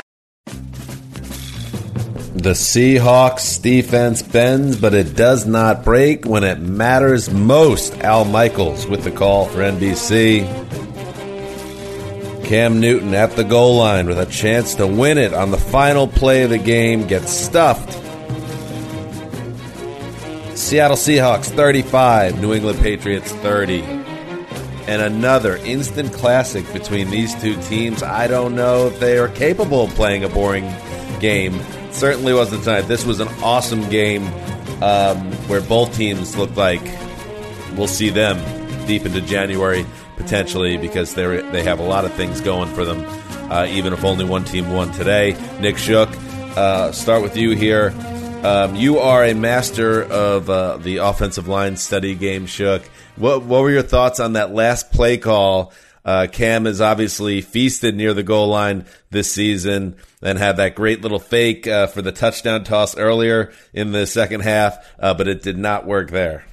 I mean, as an offensive lineman and as a blocker, the number one thing you love to do is run block. I mean, nobody likes to pass block, but they love to line it up and go man on man and try to outwill your opponent and move that guy. And all you got to do is move him three feet there to create enough Hmm. space for the ball carrier to get into the end zone. But unfortunately, Chris Collinsworth, you know, called it prior. I mean, we all knew what was coming, and especially if you really think about it, with the stakes of this, um, I don't know if you would call it a rivalry, but the history that has been there in the past, and and uh, the Seahawks throwing the ball on the goal line in the Super Bowl, and everything else that happened there, you knew the Patriots weren't going to make that mistake. They were going to give it to Cam and try to let him do what he did. But uh, great job by Seattle blowing it up. Uh, you know, not allowing the fullback to kind of create the edge there, seal it off, and allow Cam to try to get over the goal line. Yeah, I like how everyone's immediate reaction is like, "Well, I would have liked them to spread it out and then run it into like a thinner box." It's like, well, what? do- What do you know? What are you talking about? First of all, they they ran those plays a million times good. in this game and it worked. And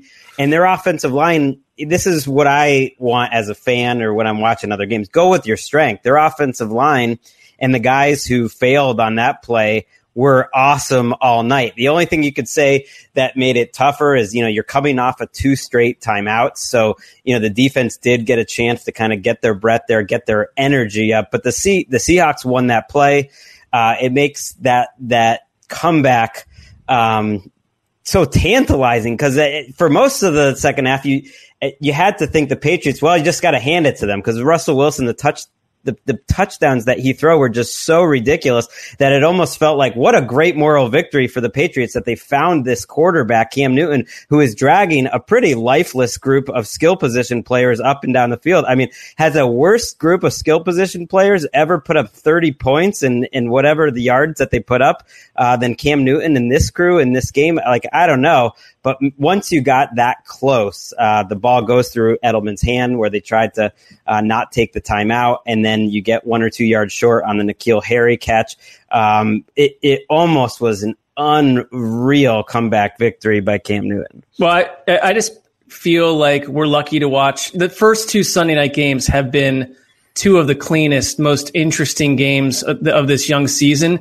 We, that doesn't always happen on prime time, so it was just like a thrill to sit back on the couch and watch this thing. Man, it felt like a clinic of awesome team preparation. A one play that stuck out to me was when they hid Tyler Lockett, the Seahawks, in the backfield behind Russell Wilson and behind the offensive line. Ryan as an- Schottenheimer. yeah, as an extra as an extra wide receiver that you know, and it was and the Patriots are so well prepared that there were guys pointing that out before the snap. I love um, and this is going to annoy a lot of people, but the Patriots are so fun to watch right now. They've shaken off some of the old stale cobwebby vibes that felt to me just like the same team all the time. I feel like this team is heading um, into. They are a playoff team in my book. They are so well coached, and the whole idea that you could just take these players and put them under a different regime. Bill Belichick is such a difference maker, and Cam Newton had a string of throws tonight that told me his arm is all the way back. I mean, I'm not. I, I don't. I'm not talking MVP here necessarily, but Cam Newton made some incredible throws, and Julian Edelman, who uh, you know, like put up career totals tonight. Um, they're in sync. It's just very Patriots esque but they fought to the final, final second. And I would never count this team out. The way they're constructed, the way that they operate week to week, they're just beginning to find out who they are. And Cam Newton fits. Cam looked great. He really did. He looked like 2015 Cam in this game. He did. I mean, he should have thrown a pick six. That almost happened. He had the one other interception. So he wasn't perfect, but he made so many big time throws uh, in this game that again, you can see it if his if his body holds up, if he can do it, and, and he had 11 more carries today, um, they are going to be a tough out. They're going to give the Bills a run for the AFC's title, and they will not be an easy out in the playoffs. And it is it is interesting to me, like because the Seahawks have a great coach too. It's it's Right. it's so especially if you root for a team that has bad coaching. Like you you see it, you see how different football is when you have a team that is disciplined and understands their assignments and knows what they need to do and you see them play for each other. Uh, these are just two organizations that are two of the best organizations uh, in the NFL for years and years now, and that's why they play these great games, and that's why they'll both be playing in January. So yeah, while I while I'm um, fine with the Patriots losing, that's never a problem for me. You can't be too down if you're a Patriots fan today. You just can't because you know that your team's there again, and this has all the earmarks again. If you keep your health of a, a ten to twelve win team potentially. of a, of a fun team, and you see the progress from Cam throwing the ball. Uh, but man, their their weaknesses are pretty weak. So you know, you guys are putting them in January, and and coaching wise, you definitely figure that they'll figure things out as they go. But they have absolutely no pass rush. I mean, it, Wilson could do what he want, and and the throws that they forced him to make, I guess maybe that that they they would defend that that the David Moore catch was one of the most improbable catches you'll ever see. The DK Metcalf throw and catch for the touchdown was ridiculous. Really, all three, even the Lockett one, like all three of their first touchdowns were were great plays by Wilson. So you, so you hand it to him, but they have no pass rush. And I'm not kidding. I, Edelman, look, he he uh, wore uh, Jamal Adams out a little bit in coverage, but uh, I mean their best outside receiver is Damiere Byrd. N'Keal Harry cannot move. Their their running backs went 14 for 20 tonight. I mean, I, I've seen Cam Newton carry a team before, and they have a good offensive line, but it's really interesting that their weaknesses are, are so weak. And at a certain point, that that'll probably be a, a bigger problem. I think Seahawks roster overall looks a lot better. Uh, yeah, you know, I think you uh, made a good point about how they have no pass rush. The only time they ever really got to Russell Wilson is when they brought guys down into the box who wouldn't typically be rushing, and they brought him off the edge and forced him into some situations where he realizes that's not a defensive end that he could outrun or a defensive tackle, but a defensive back. But on the on the flip side, I think that Seattle, surprisingly, I know they gave up 30 points. I think they put together a fairly decent blueprint on how to fluster Cam Newton or fluster this offense a little bit and kind of short circuit at times. I mean, there was more than a handful of times where Cam dropped back and had pressure in his face, or he had to get rid of the football, and it was kind of an ugly result that usually didn't go for many yards, if any at all. And I think going forward, you know, not not including the final play because we kind of knew how that went, but going forward, I think some teams could look at that tape and think, oh, well, maybe this is a few ways we could kind of defend them. But ultimately, like you said, you know, when you're relying on Julian Edelman to catch eight balls for 179 yards as the the the, the, the, deep lifeblood threat. of your offense, I mean, although uh, you you, can't, you got to have more than one option. And they're that's so legitimate. slow in the middle, like Ja'Whaun Bentley, their inside linebacker. It's just I'm not used to seeing. It's like such subpar starters from the Patriots. And I- so that, well, I- that's something on. that they're gonna. That's something they're gonna work on. I'm with you, but I, to Dan's point, when you're accustomed to watching um, half-baked coaches, and I literally mean half-baked sometimes, um, running, uh, you know, middling teams, there, I, you can point out all the weaknesses you want, and you know what? Seattle doesn't have a pass rush either. Um, Right. these That's are still two teams true. that I trust just to be there in the end and counteract um, and find the antidote to teams that do have pass rushes. The Seattle, though, I don't know if you're going to confuse Cam Newton and cause some of the issues you have if you don't have Jamal Adams. I mean, I, and, and it's it's Dan, it's ponderous for you to have to hear Jamal Adams soliloquy, so I'll keep it short. But I mean, You don't have to say that every time you bring up Jamal Adams. well, that's why I you. know it's annoying to you, but it's just It's like annoying that you keep bringing that up. Just talk about Jamal Adams. It's fine. Well, I think he's incredible. And like, I think for Seattle to be plugged into the right scheme, he's Right. worth whatever they gave for him. He wouldn't have been worth it if he went to the, you know, some other, some other operation for two high picks like that. But Seattle, um, who, you know, it was like, oh, he'll be bored there. Uh, it didn't look bored to me. He looked, um, he looked completely on fire and he changes that defense entirely. They'd be, they'd be in hot water without him. I mean, distinctively. Two other points uh, on the on the Seahawks that jumped out to me. Uh, you mentioned Metcalf, DK Metcalf holding his own and then some against the reigning Defensive Player of the Year, Stephon Gilmore. He's uh, Metcalf is a special talent, and he is the perfect quarterback to maximize his skill set. And speaking of that quarterback, Ricky Hollywood is a little annoyed before we started rolling here that the telecast is giving so much shine to Russell Wilson as a potential MVP guy. The reason that's the case is that he's essentially a perfect quarterback. Russell Wilson is a perfect quarterback. Even his one mistake today uh, was a pick six that was on the tight end, not on Russell Wilson. I think he might be the most under celebrated great quarterback of my lifetime. I think he's just a first ballot Hall of Famer, smack in the middle of his prime. I think he's mastered the position. And what we saw today was just another clinic. And but he's better now than he's ever been. I think that's He's- the key. he's- I don't think he's he's underrated. Everyone knows Russell Wilson. I don't know, is man. He's not underrated. Uh, He's I- been I- a top three But quarterback. It's kind of like the understand what I MVP mean. vote thing. He should have never got an MVP vote. Tell me the year where he was the MVP. You only vote for one person. Right now, the That's last exactly two my weeks, he's point, playing it at, at a higher level than anyone can possibly play. I totally agree with you. He's He been has doing it absolutely He's perfect. been a great quarterback for years, but there's something right now watching him. Mm-hmm. It's he's masterful, and I think that uh, you cannot count Seattle out when you have someone that has mastered that position and they're right at the peak of their powers. Well, and they are their offense has changed. They are they're real so far about letting him, you know, But go. to the point, it almost cost them the game. They let him throw the ball in third and one deep, Okay. and they went for it. Okay. Um, so I don't have a problem with that. I mean, Yeah, they're me- like you're going have to a rise problem, and fall with but, uh, Russell. I He love Wilson. made that as every other throw fan. tonight. That's why you give you give him the benefit of the doubt. Like, all right, he tried to win it there. What are you going to do? I'm And you know not what? Sorry, I'm sorry, but this is- like there is this thing on the minute they the minute the broadcast made the MVP comment how he's never gotten a vote.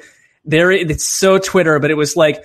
Well, he never deserved an MVP vote. Sorry. Like, I'd have no problem with That's someone point over one of these years saying Russell Wilson is an MVP level quarterback every year. I get that there are people in his way, Right, but like last to- year. Who, it's like then you ask the person, "What year would have you voted for him?" And there isn't. There isn't. Well, a I'll year. go back and re- I'll go back and find a year. I just don't think it's But that that's why- much to give it would be- Russell that's why he's Wilson an. MVP vote. It'd be Because over Cam. Judge whether a quarterback is truly one of the all-time greats by some dopey MVP Right. trophy. Like that's not really what it's about.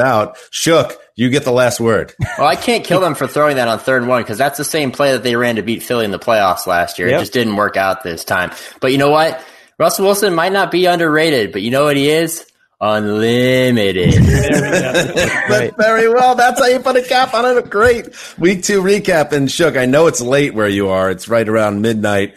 But this, uh, some characters like you, this is when you get your pump in, right? This is a good time to get a little yoked, and and it tells the body never rest, never never take it easy. yeah, I mean the gym's not open right now, but if it was open, yeah, I'd be there. I've had a key and been in, to, I've had a key to a gym and been there overnight, you know, 3 a.m. making those noises. Yeah, Please, those noises. My yeah, God. That's, especially that last one. Ah, yeah, that. Like, have you passed your bowels on the gym floor? That's what we need to discover next. Maximum Is it pump. worth it? All right, that's uh thank you, Nick Shook, for helping us out, and uh r- reminder that we'll be back on Tuesday uh with I believe Colleen Wolf will be sitting in the Chris Wesseling chair is the plan. So uh look forward to that as we turn our attention to week three. We'll also be, of course, on Tuesday recapping Monday night football, the matchup between Well, it's the Saints, and the Raiders. Raiders. Yeah. Thank you. Thank you. From the Death Star, this is Dan Hanzus signing off for Nick Shook, the mailman. in absentia, the old boss, Quiet Storm, and Ricky Hollywood from West Hollywood. Till Tuesday night. Woo!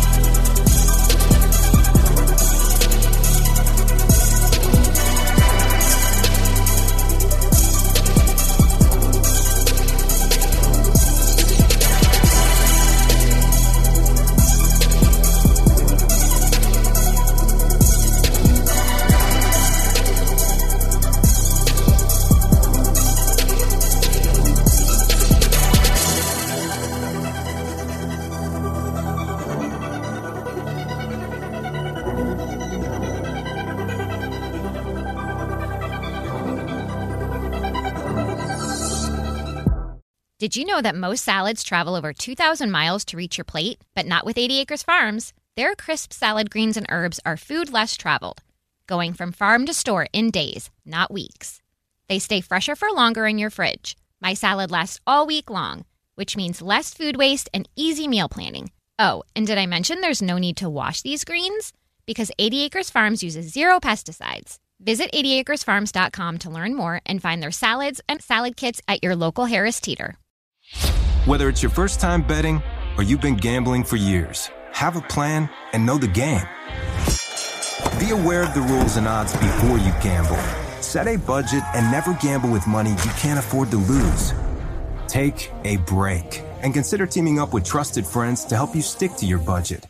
Remember, if you or a loved one has a gambling problem, call 1 800 Gambler 24 7 or go to helpmygamblingproblem.org for free confidential services. You deserve to treat yourself, so turn your tax refund into a U fund and give yourself a Straight Talk Wireless Extended Silver Unlimited plan and get a new Samsung Galaxy A14 on them. You can get a great everyday value on wireless with Straight Talk's unlimited plan starting at $25 a line per month for four lines. You'll save so much you'll be enjoying that refund all year long. It's the refund that keeps on refunding. Find Straight Talk at straighttalk.com or at your local Walmart store. Taxes and fees not included. Offer valid through 41424 while supplies last. Online only. Must purchase a Straight Talk Extended Silver Unlimited plan to qualify. Limit of 5 phones per customer. Family plan discount with 4 lines all on the Silver Unlimited plan. Not combinable with auto pay discount.